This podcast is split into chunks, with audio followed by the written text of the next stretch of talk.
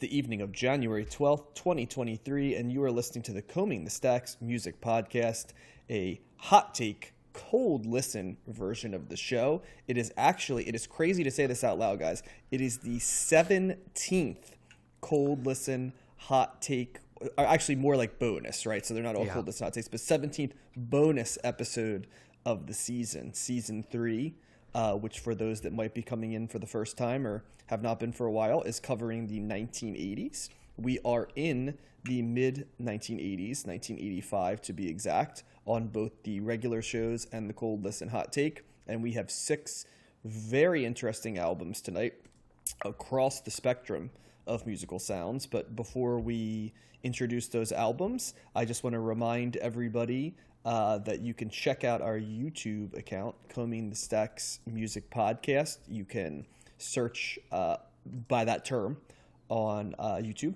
and find us. And we do individual album reviews on YouTube. So the full shows are not up. Uh, it is individual album reviews. If you want the full shows, you can check us out on pretty much every major podcast platform.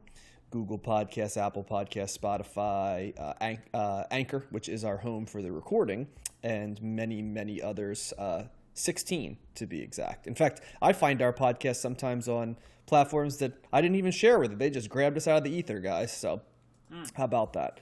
Um, but I've talked enough. Let me check in with my colleagues. Let's first start with the strong and brave Josh. Josh, strong and brave. Yeah. courageous.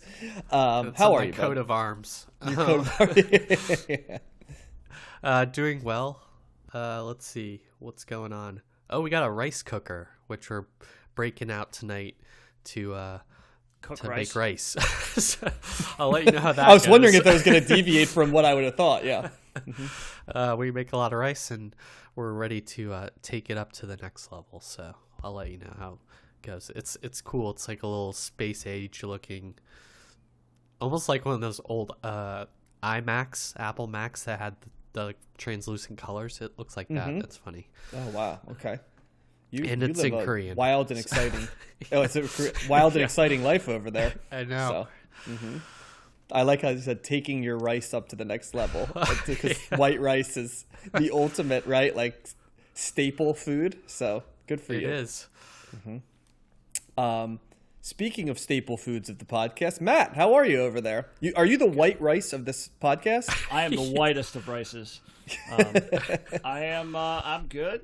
I'm. Uh, I'm hanging in there, and uh, I don't. Not a whole lot to report. It's just it's January. It's the Ides of January, and It is. um, it's my least favorite time of the year as far as the. Uh, actually, well, you got football playoffs. That's kind of cool. The Giants are in the playoffs. I'm excited about that. but- What's the football playoffs? Uh, yeah, I don't know. I'm unaware John, of this phenomenon I, was, that I was exists. not aware of that Mhm. for the past like six years, and then somebody reminded me that that actually happened. So um, I'll get to watch it this year. Well, So- times that by two and then add a year Yeah. to it, and that's how long I haven't done it. So yeah. Oh, those Jets, those Jets. Um, so yeah, good. Uh, a quick cleaning of the stacks here. Actually, John, there's only one album that we're covering tonight from 1985. We are Oh, almost wow, okay. officially in 1986. So we Oh, are, yeah. this Holy is a transition episode for us of sorts. Uh, so well then, for um, God's sakes, Matt, tell yeah. people what we're covering so they can. Well- uh, what's the '85 album? Let's start with that one. Can you guess the 85 guys? You guys guess Mm-hmm. the 85 album. I think the Sonic Youth album's from 1985. Okay, Josh. Well, I'm looking at the spreadsheets. So it Oh, doesn't- okay, Josh. cheater. John, John, you should know that that's not the '85 album because Sonic Youth was originally scheduled for an earlier episode, but I Mm, noticed that's that right. it's from '86, and I said we That's better move right. that back if we want to be consistent. So, What the hell not do I Sonic know? Youth. That's okay. It's the Waterboys is from 1985. Um, and uh, we're gonna actually, as far as the order goes, we're gonna start off the episode with Janet Jackson for the 1st Mm-hmm. time with her album Control. And as John mentioned, we are Control. covering Control. Yeah. We're covering Sonic Youth with their album Evol. Um, then we're doing the Beastie Boys, big heavy hitter here for the first time with Licensed to Ill. They're known to make the beat drop. Uh, Matt is what I've heard. Drop. uh, Anita Baker is following that with her album Rapture. And then the Waterboys, as I mentioned, with their album This Is the Sea. And finally, gosh, we're covering these guys like every other week, is REM. They just they, they are 80s. Uh, yeah, they're like they're- REM E does an album every year in the 80s from 83 a on. plethora of so- albums in the 80s. Yeah, so this is REM's album Life Life's Rich Pageant. Will final will be the final uh, installment of the show.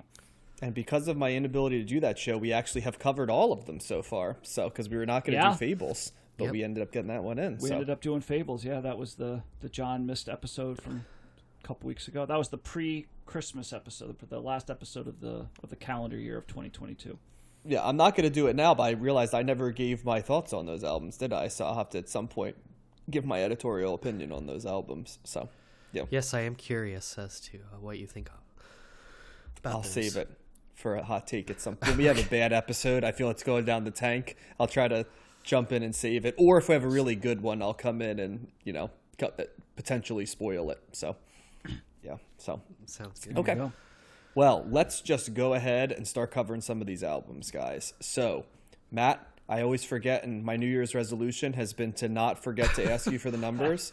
So, a- as a matter of fact, we didn't even talk about who's going to cover which album first, right? So, we'll do the first and the fourth. Matt, you'll start. The second and the fifth, Josh will start, and third and sixth, I'll start. How does that sound? So, why don't you go ahead and run the numbers and then Alrighty take the first take? So Janet Jackson's Control comes in at number 319 in the 1980s on Best Ever Albums, number 28 in 1986, number 2057 of all time. It is Janet Jackson's third highest rated album on Best Ever Album albums, behind The Velvet Rope from 1997. Um, and Rhythm Nation 1814 from 1989, which I, I think we're going to cover both of those. We are, yep. Both. And Janet Jackson is ranked as the number 466th highest overall artist on Best Ever Albums. And this is the highest rated album that we're covering tonight from Rolling Stone, coming in at number 111. So Wow. there you go. So That's um, high. that is high. That was I was I was a little surprised because uh, I guess I'll go on with my take on this record. So uh, this is another one of those albums that had some pretty big hits. Uh, in particular, Definitely. "Nasty" I think might have been the biggest hit. And actually, as I'm looking like on Wikipedia 17 here- big hits on this Yeah, I- album. I was gonna kind of shocked at how many of them were on this album because There I knew s- other albums with tons of them. I'm like, damn, there's a lot of hits on this. Yeah, uh, what have you done for me lately was a big hit. Nasty, and when I think of you, I think of those are the first three. And Control was pretty big as well. But also, Oh yeah, singles, other singles included "Let's Wait a While," "The Mm-hmm. Pleasure Principle," and "Funny How, How Time Flies I mean, When that's You're like Having most Fun." of the album. That's I definitely remember seeing the video for Pleasure Principle, so yeah, I knew are- that one was single. There are two non-singles on this record, and Mm-hmm. there are seven singles. So um, this is a big one. Um, and I overall enjoyed this record. Uh, this a couple of things stood out to me. One, this seemed like, and I don't know if we've talked about this before. I'm sure it's going to come up a little bit more, but I was getting a little hint of some New Jack Swing type sounds here. Yes. um, and uh, and definitely had you know it's a it's a pop record that's um that that definitely you there's a lot of 80s synth that's kind of slathered all over the place and it's a very Did easy she use Jimmy Jam and Terry Lewis on this yes, album? Because I he- they are okay, the producers. And, Okay, yeah, Are 'cause I was gonna say because this is like they've entered the chat at this Yeah. point 'cause it's an immediately identifiable sound, and I knew they were are they new jack swing took guys her- yes. they're Okay. well they're like proto and then they're a part of it, right? Like New Jack Hmm. Swing has like many origins, but they're definitely one of the big prototypes. Yeah, yeah and i like that I, i've always liked that kind of that that's a that's kind of like a, a style of music that I remember vividly. Um, you know, as a kid, hearing a lot. Uh, you know, growing up and uh, just kind of thinking it being there, and then it went away. Just like you know, just this this this type of sound, and the production certainly is is of its time. And then I would, co- I'd visit it later on in subsequent years and go like, yeah, I kind of like that. That's pretty. It's it's that's uh, you know, it's it's it's it's an upbeat, fun kind of kind of um, genre. So, uh, and I was hearing that throughout here. Um, uh, I do really you want liked- to hear what um what um the countdown I see of the top ten greatest New Jack Swing songs was for context Oh. for those that might not know what it is? All right, go for it. Okay. Number 10, and you can tell me if you know this. Number 10 is Tony, Toni, Toné Feels Good. It feels Okay. good. Yeah. Number 9 is Rex and Effects New Jack Swing, which Oh, I was thinking Rump Shaker. makes sense. Right? Well, yeah, I, that's a little less. I, that, that, yeah. so that number 8 is the group Guy, who I remember. Uh, Groove Me is on there. 7 is Motown Philly. Yeah. by Oh, yeah. Boyz II Men. Big time, Six is Iesha by another bad bad creation. yep. Which is yeah. I so yeah. So number uh, five is another guy I remember from my youth. Al B. Sure. Off on your girl, baby. So that's number number five. I do not know that song. You do not know that song? It's an awesome title. I might know Number I hear it. four is Bobby Brown, "Don't Be Cruel," which Yep, is a yep. pretty fantastic song. Number three is early TLC, "Ain't Too Proud to Beg," which Oh, is yeah. a fantastic Oh, wow, video. yeah. I Yeah. remember that one. If I want Number- it in the morning or the middle of the night, I ain't mm-hmm. too proud to beg. Number two is "Poison" by Bell Biv DeVoe. Yeah. Yeah. And that's a good number one is "Rub You the Right Way" by Johnny Gill, which I remember that song quite a bit. So there you go for those that may I know. like and if you don't know those, if if you don't know those songs, go listen to all of them because they're Yeah, all and awesome. And Yeah. it's one of those things where I'm like, how did that not like carry on more? Because it was just such a, I don't know. It's it's it's a cool, it's a kind of a cool mixture. It's R and B for sure. It's not Yeah. quite hip hop. Um, you know, there's some soul, but it's got this upbeat. You know, a lot. Of, I love the drum kick, the drum sounds, and the you know the like the syncopated nature of the of the drums and stuff. So, um, yeah, it's just like very danceable. Uh, definitely like latter eight, late '80s kind of kind of sound. But uh, so I According to hearing some- Wikipedia, it's a fusion genre of Okay. the rhythms and production techniques of hip hop and dance pop, and the urban contemporary sound of R and B. And do you guys know the uh, the Godfather of New Jack Swing? I do know this, but do you guys know who it is? I don't think so. No. No, It's Teddy Riley. Teddy Riley, who you would know from Riley, Blackstreet, and he was in Guy and stuff Oh. like that. But yes, I, uh, according to this, Jimmy Jam and Terry Lewis are considered to be key producers in the genre. So All there right. you go. Well, there you go. So these guys are producing it, and it's and it's apparent. It was apparent to me, at least, anyway. So, um, really liked revisiting "Nasty." That's a that is a that is a, a fun song. It's I love her attitude in that. You know how she's kind of just Yeah. Take taking control, right? And that's what this record's really about. It's like this, you know, in, asserting her independence. I believe this is her third album, and Yeah. so she's clearly like trying to come come out of the shadows of her brother. Uh, who is Michael Jackson, by the way, for those of you that don't, that don't know? Do you Um, And Fame, she was on that show Fame. Do you remember that? Like she was kind of like gonna yeah. do you recall like kind of what her marketing was for this album? Like, was she I don't. before? Was she like a kind of like girl next door, and now they're I like think trying so. to I- push her yeah. in a different direction or something? Yeah, this is Yeah, the one that established her independence, so to speak. I remember a lot more of the marketing for like Rhythm Nation 1814, Yes. which Yeah. was a lot of like black and white, like industrial feel to it. So I Yes. definitely remember that being in my.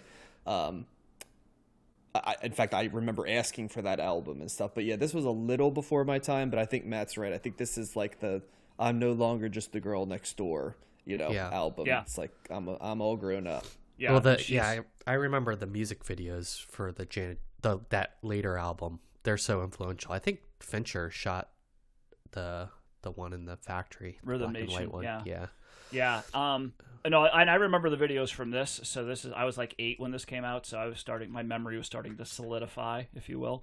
But um, I think a lot of the songs on here are pretty good. I, you know, the singles that I knew best, like "Control," "Nasty," "What Have You Done for Me Lately," which also I think is this the first skit we've heard on an album. Have we had any others? Because there's a brief skit at the beginning of "What Have You Done for Me Lately," where the two ladies are. Do "What we count like the Who lately?" when they're doing the commercials and stuff? Like the does that count as a ah. Uh, skit? I don't know. That maybe okay, maybe, but The like Mothers of Invention had some stuff that kind of veered into True. that area too. I guess I guess I mean skits to me like were very prevalent in '90s hip hop, and Yeah. um, and and this Yeah. is kind of like the I don't know the be- maybe towards the beginning of that. But anyway, And like um, ninety percent of them, by the way, like do not pass the modern context. By the way, like what the skits were, they they particularly stand out. Yeah, Yeah. So Um. So, uh, and I liked when I think of you, I liked like the production there. So most of these songs I, I, liked. I wouldn't say that I love this record. Um, I think I, I, I this is more of an I- and I like it. Um, I think that there's other kind of more pop, uh, you know, albums that you know, or, or songs maybe that I liked a little bit more. But, um, but some some pretty strong songs. The, I'm not a fan of the last two. That's where she starts her ballads, and it's kind of like it starts to. I, I start to lose interest around there. But I really like the pre- pleasure principle. That wasn't a song that I was familiar with before. I thought that that was a pretty pretty solid track there. Um, and uh, so overall, pretty pretty pretty solid here for for for Miss Miss Jackson. If I'm nasty, and um, I think I would give this a slight thumbs up. It's not a huge thumb up, but it's it's definitely a thumbs up for me. Um, I just yeah, I don't know, man. Some of these more R and B type genres, the ballads, I straw. I, I'm definitely more of the upbeat dance poppy, you know, uh, Yeah. fan of that fan of that stuff rather than the kind of like the the slower love ballads that don't really they don't move me as much, I guess. But um, but overall, this is a fun record, and I would recommend it. well, you know what, Matt? I'm gonna What? take that that slight thumbs up you gave, and I'm gonna jack it all the way up to the sky because this album Okay, was there you go, awesome. This is like top tier pop, not just '80s pop, but like in general. There's undeniably great beats on this. Um, I I love the product. The production is so clean, but also accessible in its own way. It it really navigates something that we haven't heard a ton, right? Which is crossover music that is also definitively, I guess, what was being called urban music at this time, right? So, like, you could see it played on both mainstream radio and black radio, right? And up to this point, there aren't many artists, right, that have that cross. It's not really since like the late 60s that we saw with Motown and you know even like Sly and the Family Stone and stuff because in the 70s music started to once again get a little bit more segregated. I guess you had things like disco, right, and pop they could kind of go in, but they were considered to be a little bit more lightweight and disposable, right? Whereas this I feel is designed to be substantive. I, I also always Janet Jackson is just this massive artist, and I'm always fascinated when somebody, and we're going to cover REM tonight, which I use as, as like a band example of it. I'm always amazed when somebody is just gigantic for like 15 years, but then when like their career starts to go, then you don't like hear about them for Yeah. a mm-hmm. decade, right? And it's just fascinating to me that after the Super Bowl, um, what was that 2004ish around that area that uh, like just Janet Jackson just fell off the face of the earth because you're just like uh, uh, you know pleasure principle. What have you done for me lately? When I think of you you know these are these are I mean control nasty these are all massive songs that I heard hundreds of times maybe in some cases thousands of times right growing up. And to be Janet Jackson and have your brother be Michael Jackson and still be able to carve out your own lane is kind of remarkable when you think about it because uh, it just it doesn't seem like it should happen. And she certainly wasn't reinventing Michael Jackson's lane by the way I'd like to point out. Like she was also a pop star but she was definitively a pop star that occupied a different landscape. And and I think the landscape is sort of like somewhere in between Uh, because Janet Jackson's uh, albums, and, and they're gonna get even more so in the the '90s, right? Like for sure. But there's always like a quite from this album on, like a twinge of pretty overt sexuality on these albums. I mean, one of these albums is is largely just her talking her way through an orgasm, pretty much. Like, and so which is Princian. You know what I mean? It's kind of like a Prince song, but with Janet Janet? Jackson. I think that was from 80, when, from 1993 where she did that Oh, well, album that was like No, was I mean on this album. No, on this album. Oh, you said one of her albums was oh, I thought you said one of her albums was was very sexual.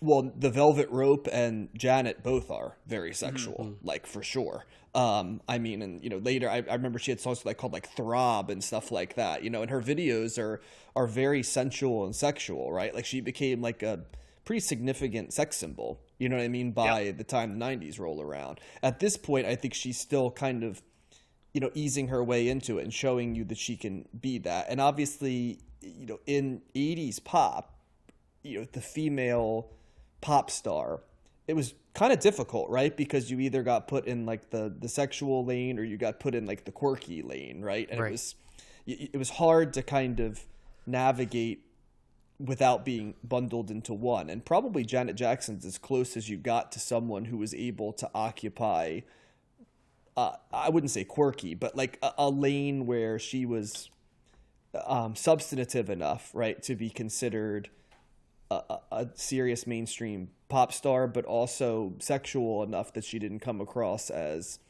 sexless, you know, and you know over time, you know, kind of she, you know, a different type of music, but she kind of, you know, um, did the thing that a lot of artists do where you discover your sexuality as you go on and it becomes more overt right? Especially when you're you feel like you're sheltered early in life and then you come out of your shell. But but matt nailed it. I mean there is that that new jack swing sound here um, with the drum machine and uh, but not in the way that like phil collins or that type of 80s pop uses the drum machine. It's it's different. You know what i mean? It's definitively tied to um, you know 70s music uh, that would have been played on black radio right? As opposed to you know phil collins was sort of pulling i think from more of a electronic music type of feel um, i would say. Uh, it always feels a little bit more syn- synthetic to me i think with him. But um, yeah as as pop goes this is top shelf stuff. And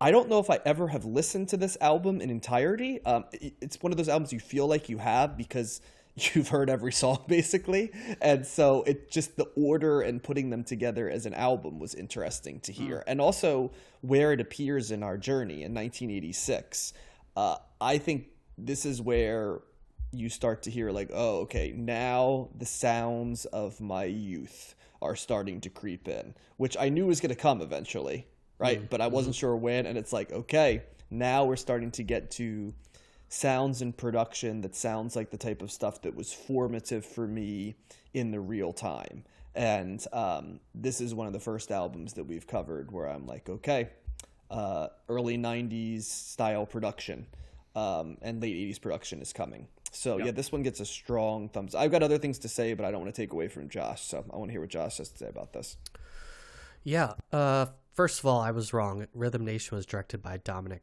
Sena or Senna, not uh, David Fincher. So correct that. Is it- yeah. Um, I I enjoyed this album as well. I had not. I think I had only heard "Control," "Nasty," and "What Have You Done for Me" lately. Um, it's hard. It's hard not to sing that title as she sings it. Um, and uh, yeah, these are these are strong pop hits. It, it is definitely reminded me of kind of the kind Cyndi Lauper type of vibe where you have you're surrounded, you know, where every track is is pretty catchy. You're the production is surrounded by all these strong songwriters who, um, you know, are, are contributing and you know as well as the best like producers. So I, I feel like this is a an example of an album that the label is like fully fully behind and putting all of its power into. Um, and then you have Janet Jackson obviously as kind of the star that that carries it all. And it brings up another point is you know when we talk about that crossover appeal, like when we talked about Whitney Houston last week, she is another, uh, you know, black female artist that crossed over, and I think is one of the big ones of the '80s for sure. Uh, uh, I wasn't. Uh, this it's weird because I think like the some of the songs kind of went went on too long for me. Um, for the most part, I feel like they could be cut down a little bit, and it seems like they're just kind of reveling in the production and and not necessarily just Janet Jackson, but like kind of the sounds that they're bringing in the music itself. Because I feel like that there, there's kind of these looping or repeating um, parts that they keep coming back to in the songs, and that kind of stretches them out. So um, I kept picking up on that for some reason, and uh, kind of wore on me. And the um, as I listened to it more, uh, further on the um, what am I trying to say? Uh, the as the album went on, I kind of lost interest, just like I think Matt said, and um, but they were all pretty good tracks, and um, I didn't like the the uh, I didn't like the uh, kind of the slower love songs um, as much, but I, I really kind of like the hit big hits that um, that I had heard before, like Control and Nasty. Um, and I, I think the other thing too is that Janet Jackson's sounds like she's having fun. You know, she her personality is coming through um, on the album, especially on a song like Nasty, and she just has uh, this presence that that makes an appearance here. And um, so, yeah, I'm interested to hear those other later albums as well. Now, I I uh, I liked "Let's Wait a While" um, quite a bit actually. The slower song. Um, you know who Janet Jackson's voice always has reminded me of a little bit? Diana Ross.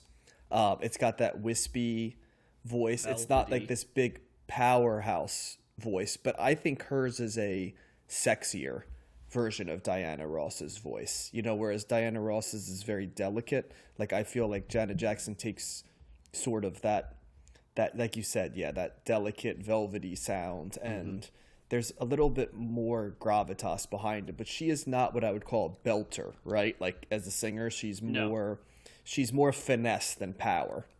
And um, i like that about her. I think because of that she's particularly agile in pop songs. Um, and I, I like her in ballads, um, even if they're hokey. Like I, I can remember there was like a hokey ballad from I think it was Janet called like "Again," right? That's sort of like a tin plate like you know standard song but there's something about the way that janet jackson sings it that evokes emotion from it um, and i always can kind of appreciate that she could take that material and elevate it a little bit so I, I might be a little higher on this album than you guys um, i know the rhythm nation 1814 album extremely well and i know the 90s janet jackson albums and early 2000s very well because my college roommate was a huge janet jackson fan so um, so i heard quite a bit I of her know if I've work. ever met any huge Janet Jackson fans. Just now you had to meet my college roommate because Yeah. he was, yeah, a big one. I, I've met many, but I think that might also speak to our respective uh, growing up scenarios, Matt. Maybe so. Yeah, Yeah, but she was so- still a huge like arena, you know, filling star. So I'm, Oh yeah, but she yeah, was like, like, you a said, top John. three pop star of the Right, 90s. right. Like It's- it's, it's not even in question if it was. She Right. just, yeah. So it's always this album's- interesting, like you said, that that people don't talk about talk about her more.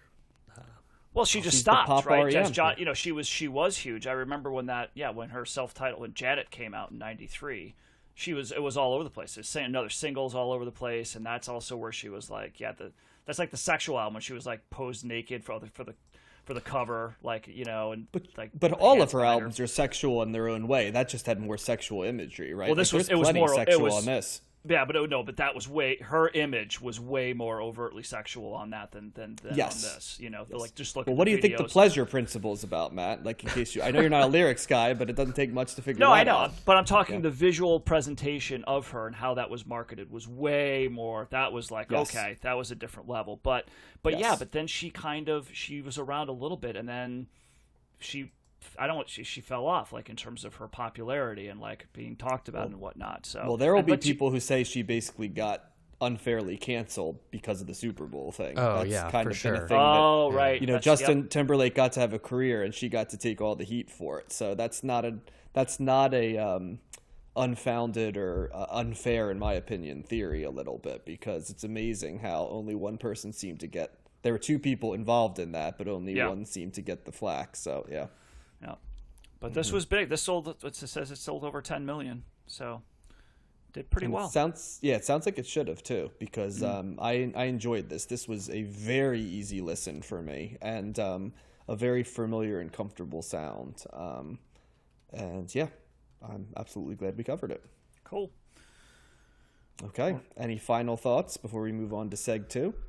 Nope. We will. Uh, we'll see her again in a couple couple episodes. So a Couple couple different times we'll be covering her, which is Yeah. good. I'm gonna be it's gonna be fun to watch her evolution. So okay. right on. segment number two, which I believe Josh leads us off on, is going to be the first appearance of Sonic Youth, um, a band we'll see plenty more um, over the years in both this decade, the 90s, and a couple times in the 2000s as well.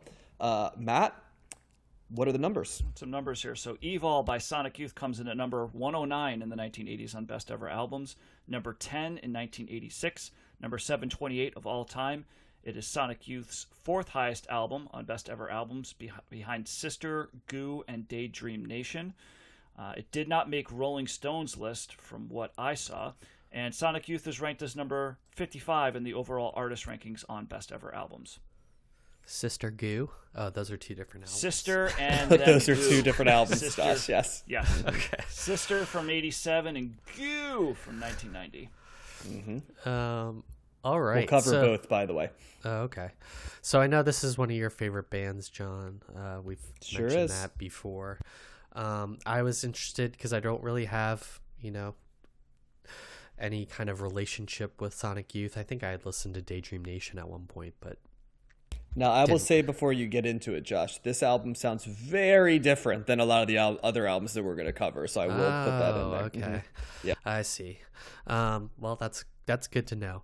So overall, I, I enjoyed this album uh, pretty much. I was expecting, you know, uh, kind of a lot more feedback and and uh, maybe in the vein of um, Jesus and Mary Chain type of type of sound, but overall, I think the feedback was pretty restrained, um, or or at least not like up front, so that the vocals still took like center stage and kind of I don't know, I worked more in harmony with the rest of the music. Um, so I, I kind of enjoyed that. The other big thing that I really like about this is that Kim Gordon uh, is, sings as well. So she trades off, I guess, with uh, with Thurston Moore, depending on the song or, you know. Well, Lee Ranaldo sings on this one too, believe it or Oh, not. okay. Yeah, he sings Um, "In the Kingdom." Nineteen is his. Oh, Yep. okay. Nice. Um, so yeah, the fact that they have three different people that sing, I think that adds a lot of depth and variety to to a band, and so I appreciate that. And the one thing that struck me is just how much this sounded like Nirvana, and like later on, like how people delivered the vocals when singing. Um, kind of that flat singing voice that's that doesn't have a lot of emotion. I mean, that's kind of grunge in some respects, but it just did remind me of Nirvana in a lot of ways. Um, sometimes they, the other kind of thing about Sonic Youth, or at least on this album, is that their guitars often sound like they're off key or or down tuned or something, um, and sometimes that works, and sometimes it doesn't work for me. It you know it just kind of brings a unique, like I don't know, like it brings like a moody, depressing sound to the music, probably intentionally, but the um, so uh, my mileage varied on on that part of it as well, um, but they had some instru- They had some So- instrumentals on here as well. Go ahead. Real quick, Josh, uh, Thurston Moore is known for playing with like pretty much exclusively alternate tunings. So that's a little bit, I think, of what you're hearing. He Yeah. plays very few songs in traditional tuning. Like it's kind of like his mo. So Yeah. that's a little bit, I think, of what you're hearing. Okay, yeah. So that takes some getting used to, especially when when you you know, I guess I'm a basic bitch cuz I like traditional tunings or something, who knows. But the, the um uh, my favorite song on the album was Bubblegum actually. That was kind of the one that had the most energy. Um I think that's actually a bonus track or something or like not It's a, a cover too. Oh, is it? Okay. That's probably why it sounds different. Um, but I also liked uh, other songs like Shadow of a Doubt. Um, and basically, I think I liked Kim Gordon songs more than than the other ones. Uh, a Secret Girl, that was that was another one that has some piano on it, which I really liked as well. And then in the Kingdom 19, that parts of that reminded me of of Cake, that song um, that they sang and uh You But- know who played the uh, bass on that song and Bubblegum?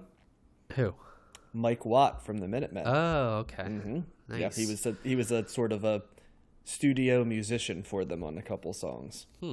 Yep. oh yeah we t- i remember we talked about that crossing Yep. over um but yeah overall this was this was pretty good um i'm i thought i'd be like well now that john said that this doesn't sound like the rest of their albums i guess i'll just see but um i like this one Well, there's elements, but it's it's Yeah. definitely more avant-garde. Let's put it that Okay. way.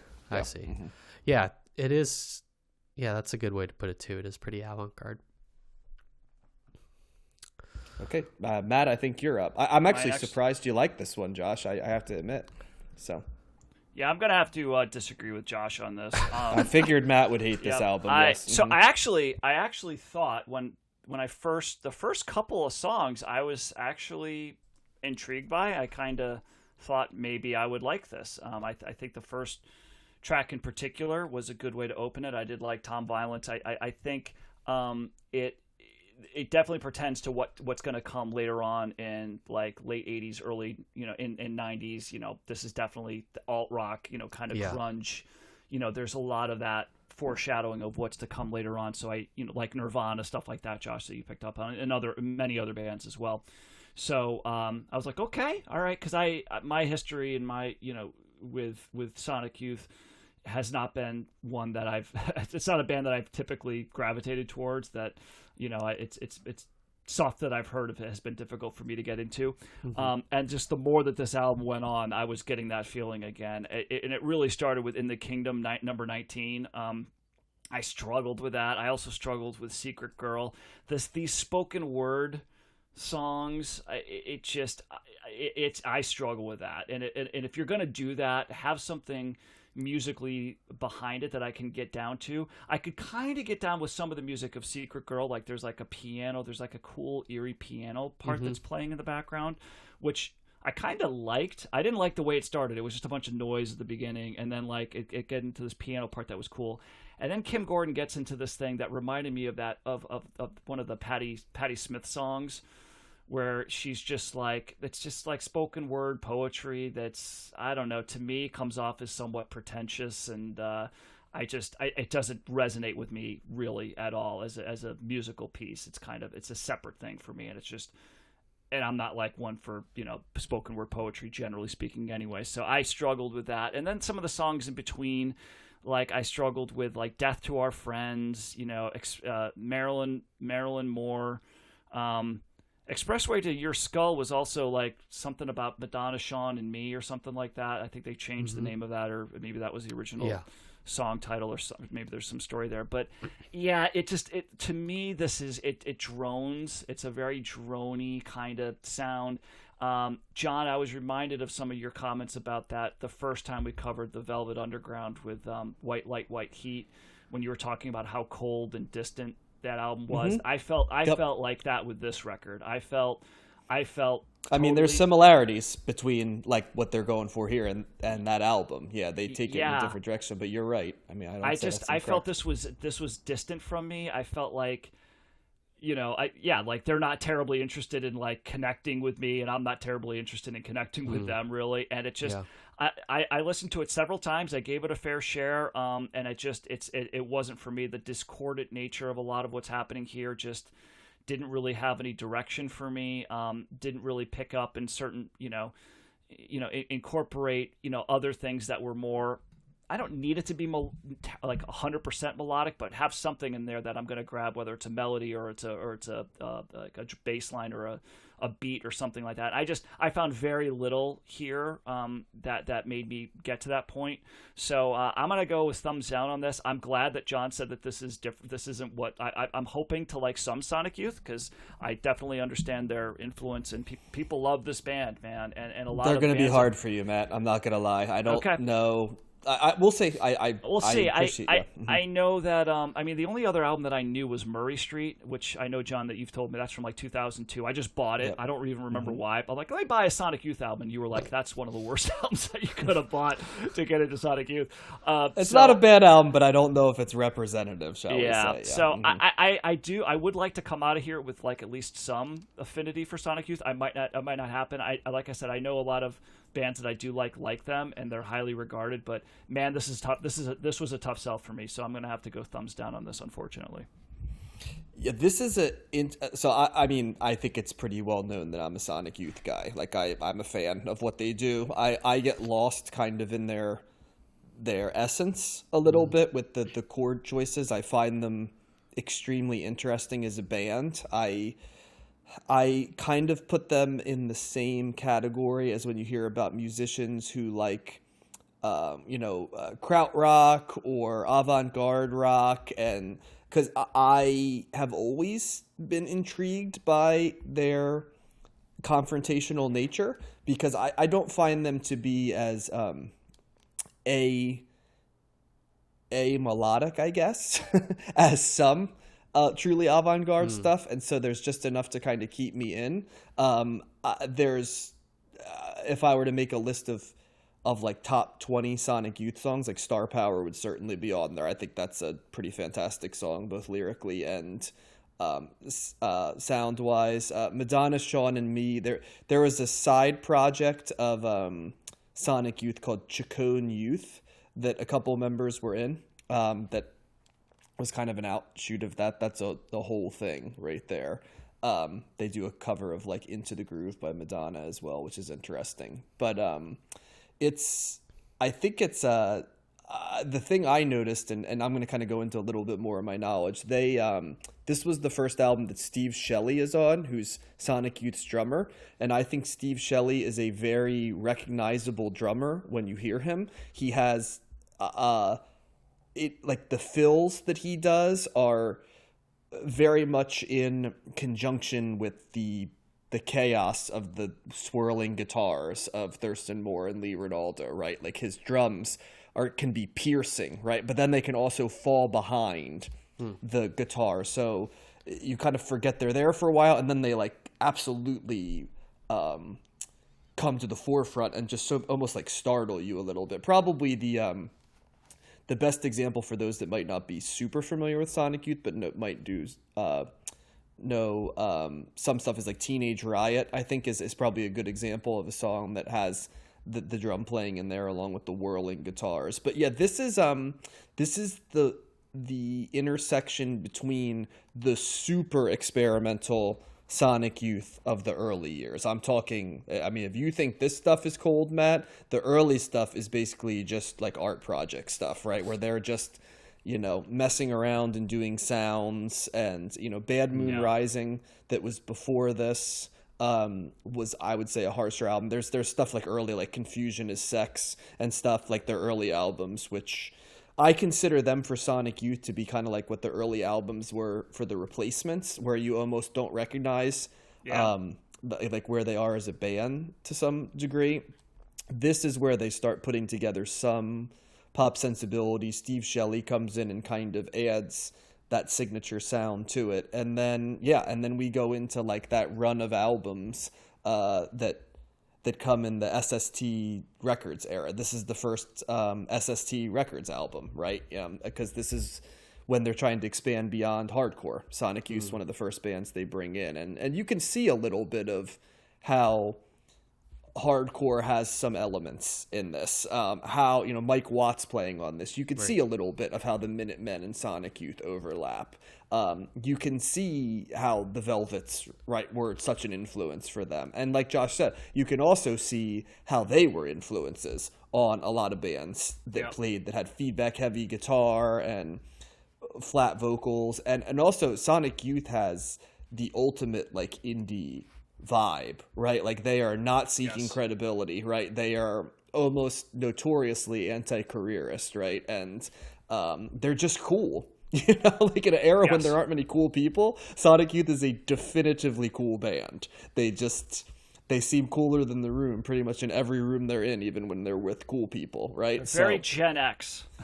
they're like, yeah, they're they're, but it's funny because they're actually a little older than Gen X. Yeah. Um, Kim Gordon, it's like you know, uh, she was almost forty, right, in the early '90s when it was there, which is always amazing to me. But um, but yeah, they have that that sort of that idea of what it is. I don't is. care, slacker kind of.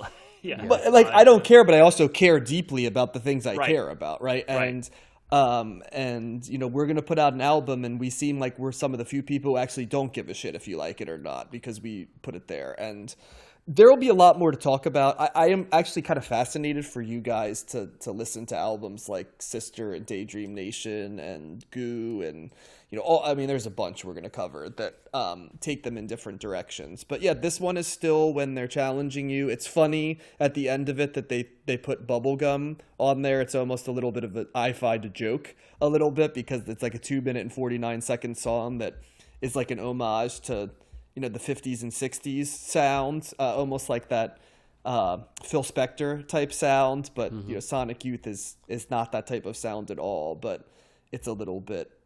I, I think it's a little bit tongue in cheek their choice of uh, of cover there, and they're always interested in pop culture. So you know the fact that they're you know looking at you know the Madonna and Sean relationship as it's going off. I mean, she's the ultimate pop star, right? So they're sort of voyeuristically looking at that. They write a song called Star Power. So there's um uh, there's a lot here. I, I always am interested in what's on Kim Gordon's mind. She's she's an interesting person to read the lyrics on because she's almost like a performance artist to some degree. So um, from that end of things, she's always commenting on society, um, but in an atypical way. So yeah, I enjoyed this. There, there's going to be Sonic Youth albums that come down the road that I like a little bit more. For some people, the more confrontational, the more they like it. I do, I do like when they tighten it up a little bit to have a little bit more tunefulness. So I'll, I'll lay my cards out there. Uh, but yeah, I like this one, and I've said before, Sonic Youth is the ultimate um, headphones music for me. I put headphones on, and um, I probably should also mention that we haven't really done any shoegaze albums yet, and this is definitely the Yeah. beginning of what shoegaze is going to sound like. So um, just an FYI, guys, I was like listening to it, I was like laughing, I was like, oh, okay. Like I've sort of mentioned shoegaze for some of the things we've done, and how this is the beginnings of it, but boy, this is where like the real shoegaze starts coming, you know, and it's going to be an entree into what's coming. So they are certainly proto um Proto gays. shoe shoegaze, proto like '90s indie. Uh, you know who I know like um, loved this album was Neil Young. Was like a huge fan Oh of this album. that doesn't yeah. surprise me. So yeah, and yeah, you can absolutely see the overlap there, can't you? Yeah. And uh, and fun fact that bubblegum song was a cover uh, written by Kim Fowley. I never heard of this guy. He was the manager of the Runaways. Mm-hmm. So there you go.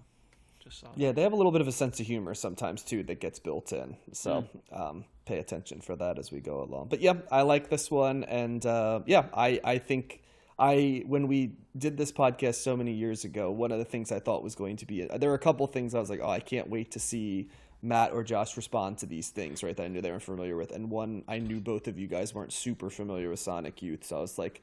At the very least, they're now going to have to say they listened to these albums, so they'll have a definitive opinion on it instead of just being like, "Oh, they exist" as your thing, John. So, yeah, Yeah. Yeah. Yeah, they are Okay. kind. They are kind of like art rock meets coffee house meets I don't know depressing emo person or something. Now, see, I, you keep saying I don't find Sonic Youth depressing. To be, there, there are songs that are certainly heavy. Like I, there's a song coming up that we'll talk about. Um, Kim Gordon's brother had schizophrenia, and there's a song called "Schizophrenia" that Yeah. comes up that that is a really profound song, but also has like an eeriness, but also like a, a touchingness to it. But like I don't find this sound depressing. I find this sound um Uplifting. immerse, immersive. No, not up. it is immersive. immersive. No, that's yeah, I, th- I think for me, I think it's the the kind of that that alternate tuning. I I somehow like associate that with with like sad sounding music for some reason or or depre- yeah. depression. I, I, I, I tend to agree with you a little bit more on that, Josh. I think it's. I mean, I wouldn't say I'm like depressed listening to this, but there is like a that the the the minor key off chord off off tune chord like the droning sound it, Yeah. it's a little on the mopey side um, Yep. that i hear as well so um, not the most depressing i've heard it's not like the definitive no. Well, you wanna you wanna hear. Thurston Moore talk about his view on alternative tunings? A quote right here. Yes, Uh, please. Quote from he said, um, "Well, first of all, they talk about there's an interview um, uh, that they gave where they said Sonic Youth could only afford cheap guitars, and cheap guitars sounded like cheap guitars. But with weird tunings or something jammed under a particular fret, those humble instruments could sound rather amazing. So uh, uh, Thurston Moore said. It was uh, the odd tunings are an attempt to introduce new sounds. When you're playing in standard tuning all the time, well, things sound pretty standard. Rather than retune for every song, we generally used a particular guitar for one or two songs, and then we take dozens of instruments on tour. Um, and basically, they looked at it as the different guitars could play different tunings, and it was like a different sound each time. Yeah. So, I- and I- Moore I said that his respect all- influence for his sound was that sound was Velvet Underground, Wire, The Stooges, and Patti Smith. So, yeah Yep. and i respect all that it just it just and Minor Threat, who we never this. covered. Yeah, Yeah, it just it just didn't work for me on this so yeah, I get it I will completely. I will give them a shot next time around, whenever whatever the next one is. Um, it's gonna be Sister. It's gonna Sister. be the next one. Yep. mhm. That's ranked just ahead of this, so that's a better album than this, according to that. so there you go. Got it. Okay, two down, four to go. We are at album number three. Uh, I think I get the first take on this, but first, Matt, run the numbers for us. All right, so this is Licensed to Ill by the Beastie Boys. It comes in at number 70 in the 1980s on Best Ever Albums, number 8 in 1986, number 498 of all time. It's the Beastie Boys' second highest rated album on Best Ever Albums behind Paul's Boutique, which we're going to cover in this season. Uh, this also made Rolling Stone's list along with Janet Jackson at number 192. And the Beastie Boys on Best Ever Albums are ranked as number 136 of overall artist rankings. Well, I think I'll start by saying I don't think I've listened to License to Ill all the way through since I was about maybe 19 years old. Um, I've listened to it plenty of times all the way through, but it's not the Beastie Boys album that you know I would listen to. It's also remarkable, guys, how the Beastie Boys sort of reinvented themselves as serious capital S musicians, right? Like conscious, because it was a journey for them, right? And I know they disavowed like this era of their career a little bit because they felt they were frivolous, but yeah, this is basically like frat boy. well, they're so rock. young too. Yeah, that's what I was gonna say, and it's not. Uh, this is not a negative, by the Yeah, way. yeah. It's just the the elements that became part of the serious beasties, right? Like choice ability to pick samples, um, like Rick Rubin, like all production style, like all over this.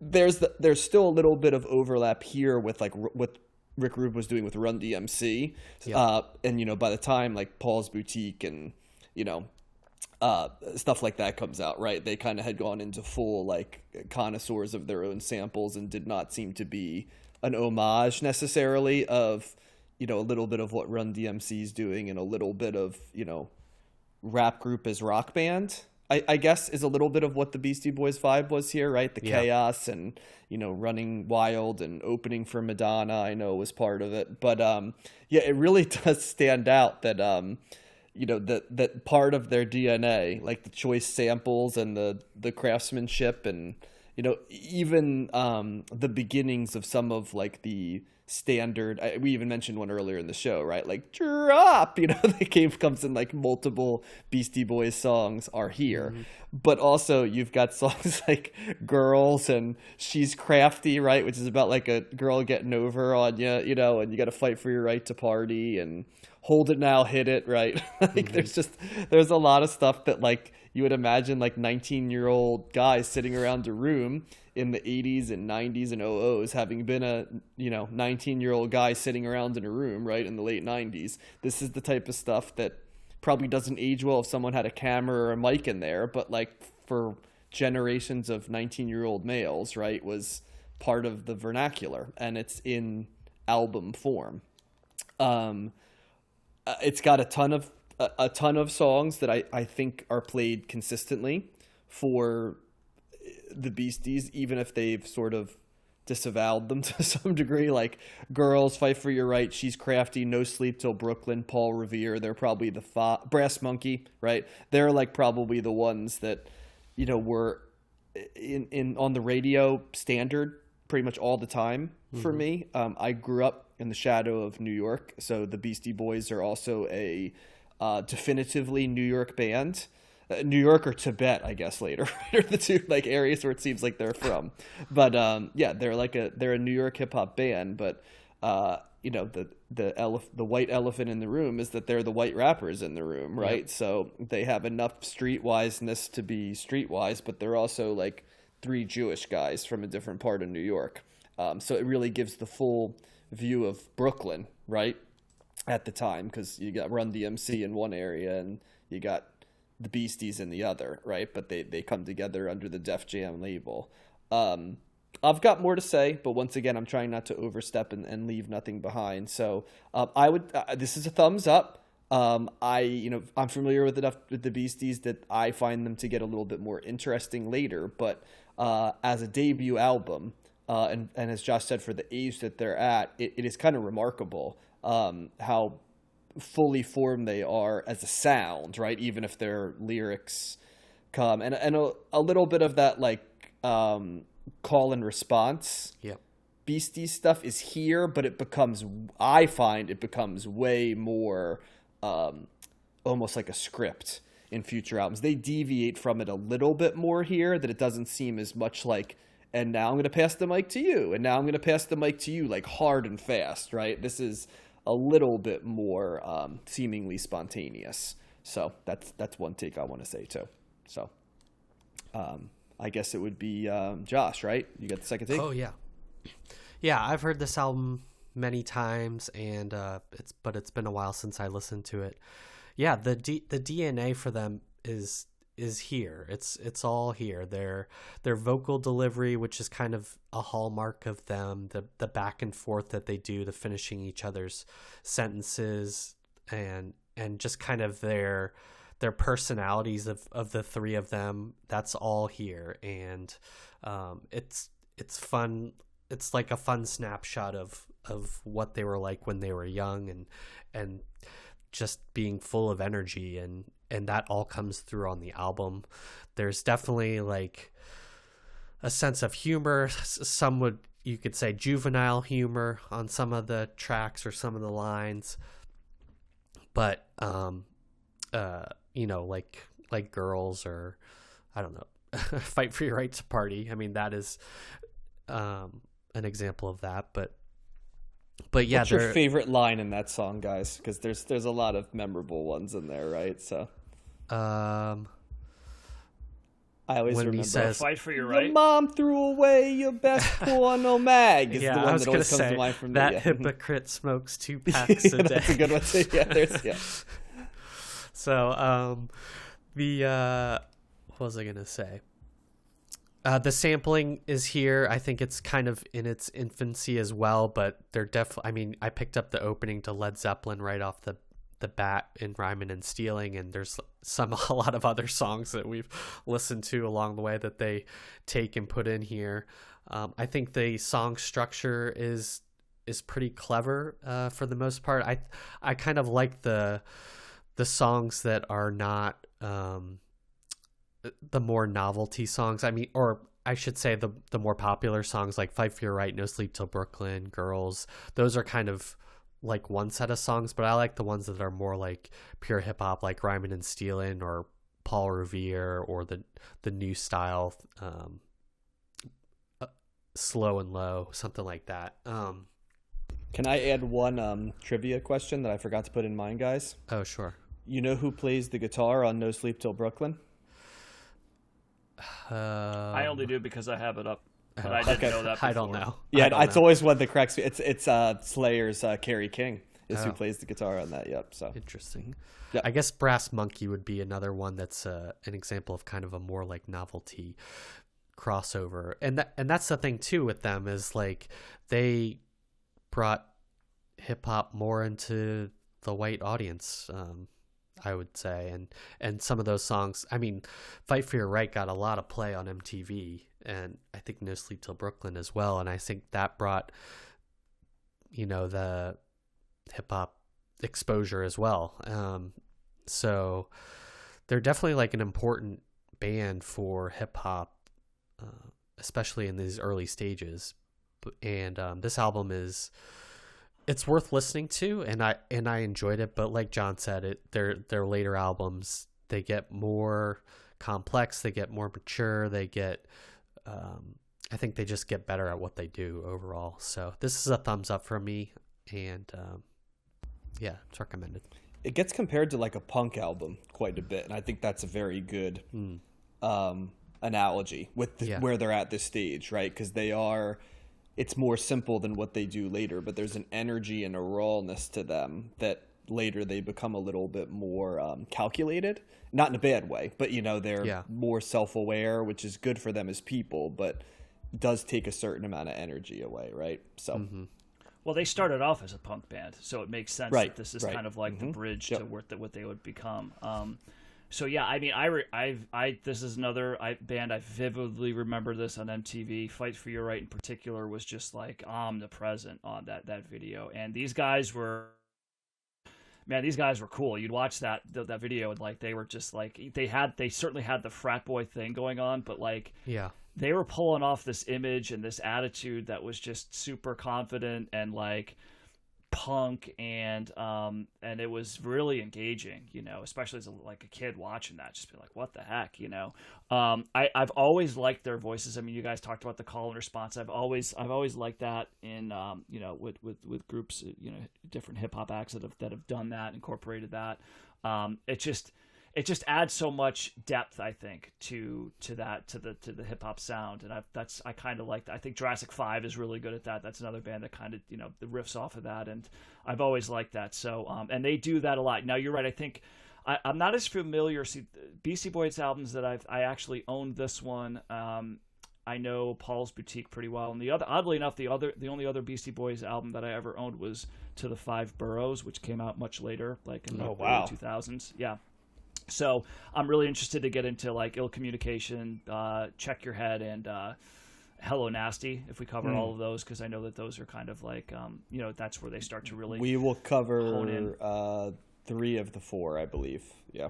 Actually, I did own Check Your Head for a minute, and then I, I traded it away for something else that probably was, was a bad move on my end. I had, I had a couple of moments like in high school where I like either sold or traded albums, and most of them were not good decisions on my part. So, um, so but I can't but I can't say that like Can I you listened- catalog those, Matt? Because that would be a great segment. Yeah, I just I, I, I can Matt's tell you which ones I trades. got. I can tell you which ones I got rid of. I can't I can't tell you exactly what I traded them for, but um, I can take a guess. But check your head. I might you know what? I might have traded that for Badmotorfinger by Soundgarden, which actually wasn't as not a terrible a trade. No, as bad of other one. Like I think I, but I also think I sold the Chronic for like five bucks. Like you know, so so that was bad. I I, I bought that one later on, but um, There's so- people listening that are like, "Oh, you made a killing on that," not realizing that like CDs cost like a hundred bucks back. yeah, right. Yeah, So- that's fair. So, um, so this album, I, I, I, I do like. I uh, there's tons of energy, attitude, and, and I love the I love the flow of the um of the of the, the the back and forth. It is pretty sparse, but it's also like early you know 80s you know kind of hip hop you know. Yeah. And, um, you know, there's a lot of space on here. There's there's not the production certainly gets better, you know, in subsequent albums with them. Um, I, I think it suffers a little bit from its length. It starts to stuff towards the end starts to blend together for me a little bit. Uh, but the stuff that's strong really really hits for me. I, I think the opening that that drum beat that drum kicking in with Rhymin' and Stealin', which is uh, the beginning of when the levee breaks, is just Yeah. awesome. I love the way this album opens. Rhymin' and Stealin' is like here we are, like we've landed, and that's like that that's the Beastie Boys sound right there. Um, with you know incorporating some you know like a classic drum beat. Um, and uh, you know I think the singles "Fight for Your Right," "No Sleep Till Brooklyn," where they incorporate that rock, I that that obviously really respond to those.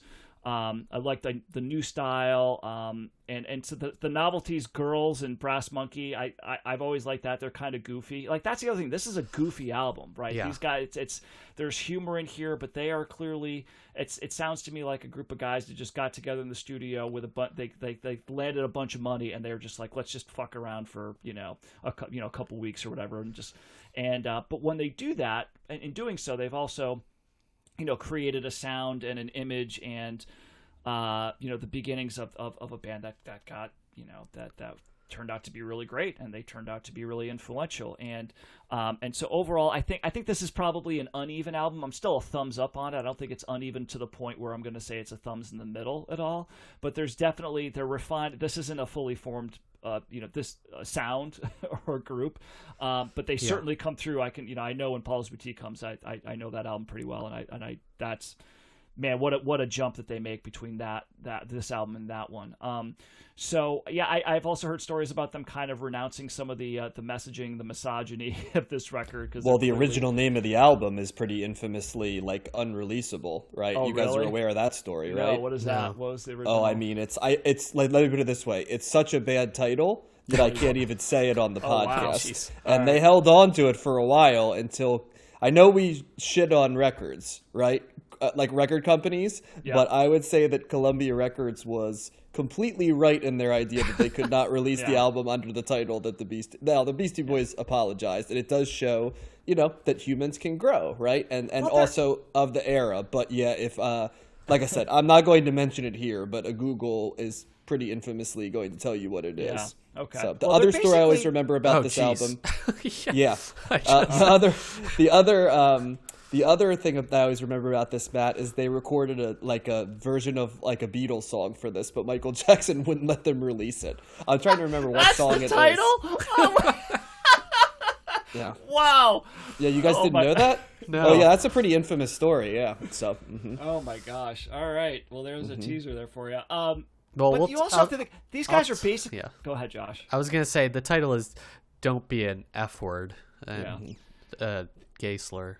They're they're basically they're in high school. They just got out of high school, right? You said they're like 19. You know, this is a bunch of high school clowns that are just Well, like let's goofing see. around and stuff. You know, Adam so, Horovitz was born in 1966. So this album was released in 1986. So- So, so he would were have just 20. turned tw- he would have just turned 20 because he was born Halloween of 1966 and this was released in Yeah. looks like November 19 of 1986. November of 86. Yeah. Yeah, and it was so- recorded in 86 as well. So like so yeah, they're still I mean, they're still pretty young and stupid and whatever. But like Mm-hmm. I don't know. Overall, I, I- I'd say thumbs up, but it's I can't imagine that this is I'm surprised actually that this is ranked number 2 as the second highest uh, rated album on best ever albums for the Beastie Boys. It's, it's Yeah. that that kind of surprises me. Um I mean, I it's pretty remarkably influential with the the sampling they do. You know, it really is one of the first albums that that has this level of sampling right Mm-hmm. Yeah. in it. Well, And, and, I then mean, they take it. Then they put it on,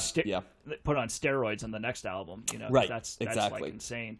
Um, but yeah, this is like it's, it samples uh, Led Zeppelin. I think it's it, it- there's uh there's Creedence in here towards the end. I forgot that they Mm-hmm. some Creedence. Um, that what is it? This uh, Low Rider. Who is that? Is that War? They sampled Yeah, that Yep. on, on Slow Was Ride. it down so- on the corner they covered? Was yes. that what it was? Yeah, Yeah. that guitar part. So um, Yeah. I think they even because they sampled Mr. Ed, the Mr. Ed theme song. So um, you know, da-da-da-da-da. yeah. So uh, so yeah, um, I'm I'm I'm excited to listen to the Beastie Boys albums that I'm not familiar with, which are mostly I think they're kind of '90s records. Uh, but um, so yeah, this is they're they're still they're still forming their uh, their identity here, which is probably a good thing. Yep. Um, I was just looking too. Adam Yauch is apparently two years older than the rest of them, so he was about 22 when this album came out. Oh, so what's his excuse? Uh, yeah, I, I, mean, yeah, it, it was of its time, right, and stuff like that. But no, it's. Um, I don't want to title. just focus. I don't want to just focus on that. It's um, you know, like I said, the Rick Rubin production is here too that I think of in conjunction with Run DMC, and he would of course grow to be a hugely influential producer. But Right, by the way, um, yeah. by the way, Matt, the song that they covered from the Beatles was "I'm Down." Was the song that Michael Jackson blocked? So I finally looked that up. So On this album? it was supposed to be on the album. Um, Yeah. they recorded like a like I'm looking now because I remembered Okay. the story from like another podcast I listened to. But yes, it says they recorded a loose rendition of the Beatles' "I'm Down" for the album, which included sampling of the original song. But the track was pulled at the last minute due to legal disputes with Michael Jackson, who owned the Beatles' publishing rights. Well, Mm-hmm. Michael Jackson must not have cared of all the Beatles samples that happened in the next record because that That's- was way more than just one song. Right, That was yeah. like, jeez. Yes. So, um, yeah, There you go. So interesting. yeah, thumbs up for me on this one. Certainly influential, uh, and I enjoyed it. But yeah, there's some interesting stuff to come from them as well. Okay, For sure. halfway halfway through the show, we are now at our first trip into the discography of Anita Baker. So, uh, Matt, you both get the first take, and you get to run the numbers. I do. Yep. So Anita Baker's Rapture comes in at number 441 in the 1980s on Best Ever Albums.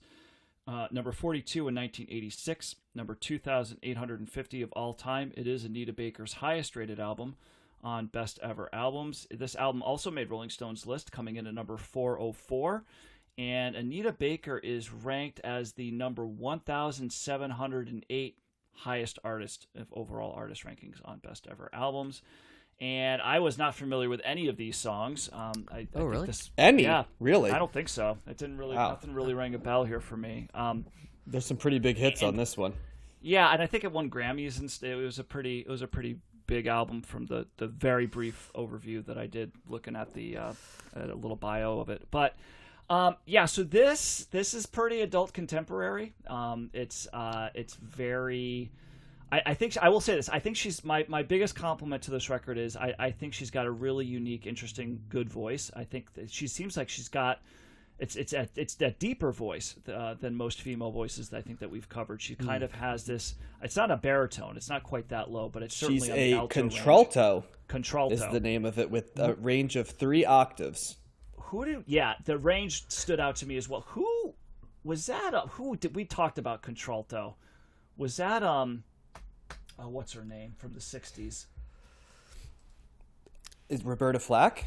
Was she? I mean, No, no, the was a white little woman. bit of- The, the, oh gosh, uh, Dusty Springfield. No, I'm gonna. Th- I'll, I'll come back to it. But there was Okay. another. I thought that there was somebody else that we had covered. That Naya, Naya, Naya, Laura Nyro. Laura Nyro. Thank Laura you. Laura Nyro, okay, Was she a contralto, or was that? I'm thinking of somebody else. Anyway, I uh, always but think I- of Toni Braxton when I think of Anita Baker's voice. They have similar Okay, yeah, yeah, yeah, that's like that are husky and belters. Yep. yeah. mhm. So she's got. So there's so there's parts of this where she's got like this deeper kind of It's soulful type voice, but then she so- also kind of goes higher as well. it's the lowest vocal range for a female. for a female. Mm-hmm. Yeah, okay, and that that stood out to me, and then then I was impressed with how she was able to, you know, go high as well. So, um, but yeah, there's not much here that I.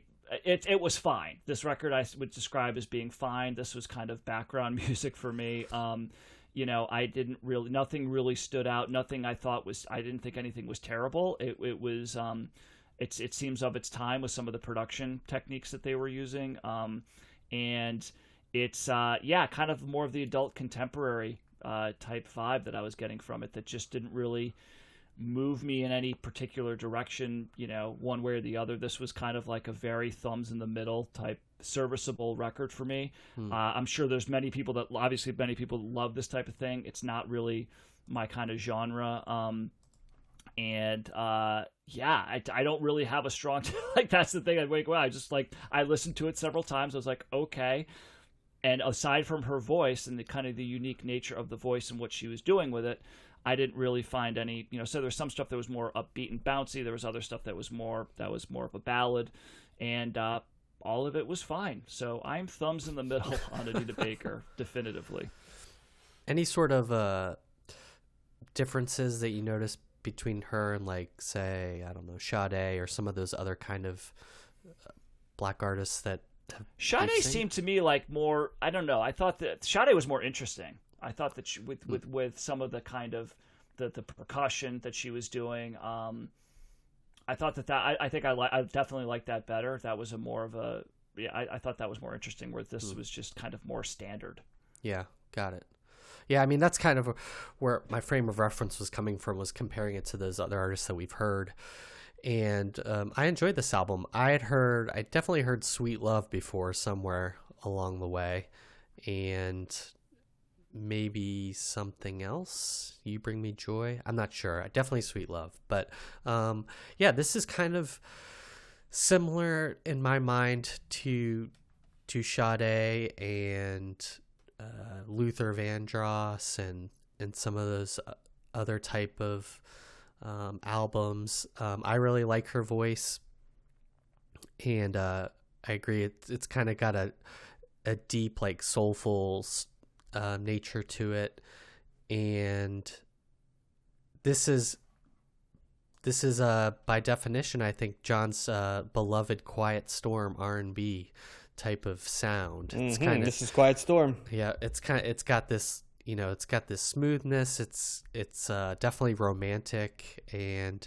it, it's got this kind of jazzy element with with the horns that come in and it just it, it just characterized kind of that that smoky bar piano bar vibe that we've discussed before and that I've mentioned before. And and that definitely is what it reminds me of. The um, songs are pretty good. I mean I think I think she's ex- I think she expands out more than I would say like Sade does in terms of thematic uh, thematic themes, thematic thematic lines, and uh, you know, not just about love, but about um, like I don't know, mystery is. I don't know what I'm trying to say. I think she's. I think she's. I'm a mess tonight, guys. I don't know what to tell you, but the uh, the uh, it's good. It's good. I'm I'm thumbs in the good, mi- I'm thumbs in the middle. Also, um, I I enjoyed listening to it, but it didn't like you know blow me away in any sort of way. John, what did you think about this? Album? John. I bet you John loved it. I really like this album. Yeah. Yeah. I mean it's it's I for me good R and B is about the singer, right? And I think Yeah. Anita Baker has a fantastic voice. does. Um, Yep. I'm kind of shocked you guys haven't heard songs like "Same Old Love" and "Sweet Love" and "Caught Up in the Rapture." I mean, these were like massive songs. like like I I pretty much inst I was kind of like okay. Anita Baker 86 is this like sweet love, same old love Anita Baker or is this like giving you the best that I got like Anita Baker, you know, like a little bit later and I'm like, "Oh, okay, this is like the sweet love, same old love." Um, Anita Baker. I there's a lot of groove in this album, which is what Yeah, I like. true. I think I think that's what distinguishes this a little bit more from some of the Quiet Storm. I was a little bit more neutral on, um, like the Luther Vandross album we covered. There just wasn't uh, the meat that is the groove on this, and um, I wouldn't say it was uh, complete soft jazz. It was kind of like, but it was kind of like soft jazz meets um, the groove, right? With her sort of soulful voice. We talked earlier about Janet Jackson having a wispy voice, but it was kind of also like a sexy voice. Like this is kind of a a different version of that, right? It's like a deeper register. It's like a more uh, world worn uh, voice. I, I, you know, another person I would say as a male that has elements of Anita Baker's voice is like Bill Withers. Like I, she, she project projects to me a little bit with that warmness and comfortability that like the Bill Withers voice gave me when I would listen to those albums, right? Just that you you're enjoying it. Um, you can put it on. I know Matt said it fades into the background, but I, I've often said that I think really good R and B albums are albums that can be in the forefront if you decide you want them to be in the forefront, but also can be great background music, but not in a dismissive way. More in the the sort of the the tone they set for you. Um, yeah, I think I I just process this album as a much bigger album maybe than you guys do, just because it was always around me Yeah. at different times, and um, uh, and and you know, Matt, I know that like R and B. I don't want to to speak for you. I know R and B seems to be a little bit of a tough one for you sometimes. Yeah. Um, with stuff. I I guess I can just explain it that I don't know if there's a magic alchemy to it for me. It really just kind of comes down to the sound of the the singer's voice and the the mood it evokes for me. That that has always been what R and B is for me. I don't need more from it Yeah. than that mm-hmm. because the feeling gets imparted to me by the troubadour who's delivering the message, right? So if like the the voice doesn't resonate, then it doesn't you know it doesn't register at the same level. But if it does the same material sang by someone who i don't feel a, good example is it's similar material right here to what luther vandross had. But and there's luther vandross songs i really like right? But it just there's there's more to this. And there's more replay value. There's more heft to it. Um, i will absolutely admit that female singers are not the impediment to me that i think they are to rock critics sometimes. And even people i know who just seem to prefer hearing a male voice more than a female voice i don't have that um, hang up. I, I, not because i'm some super enlightened guy right? It's just i've always equally enjoyed male and female singers right?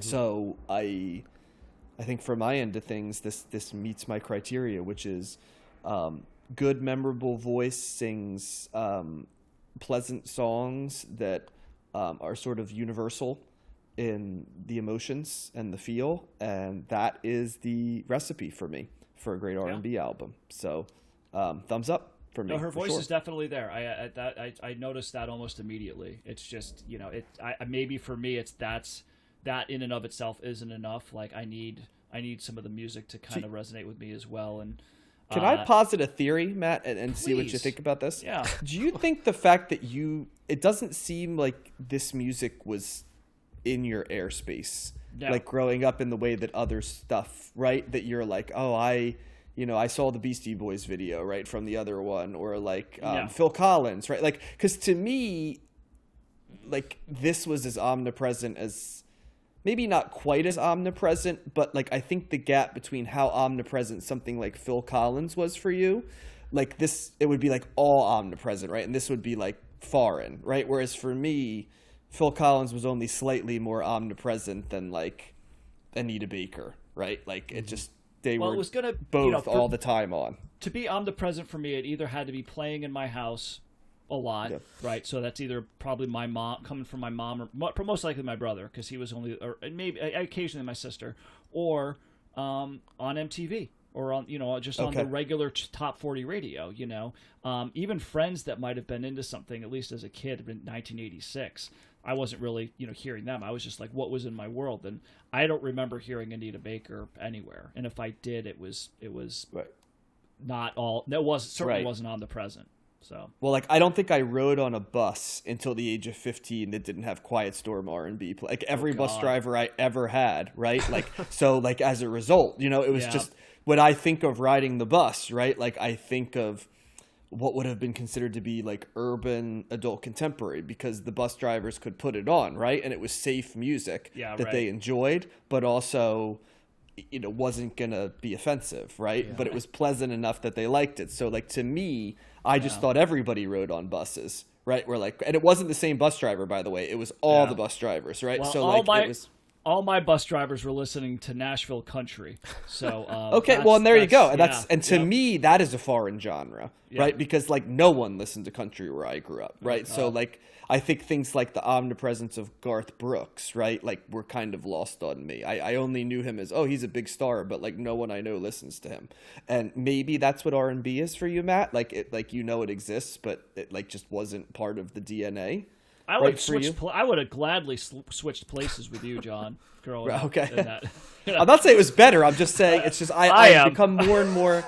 I'm just saying I've become more and more aware, right, of some of like what was floating around, right? Like yeah, like my dad and mom weren't playing Anita Baker all the time. Although, like I absolutely can remember like my mom putting on music that was similar to what like Anita Baker was, right? And listening Yeah. to it. Yeah. So, I mean, it wouldn't have been out of character for her to put Rapture on, right? Because she would have said something along the lines of, I love her voice. You know, that's how I would have gotten to it, right? John, so here, just to give you a sense of like, because I was just thinking, like, are we ever going to cover like something like, because we haven't done really, we've done some country, but it's been like roots traditional country. Like, did we? I made sure we put some stuff on in the 90s, for well, sure. a- and so I'm just looking. We said Garth Brooks, who who certainly was omnipresent in my world growing up, because he was all over. The people freaking love Okay. that guy.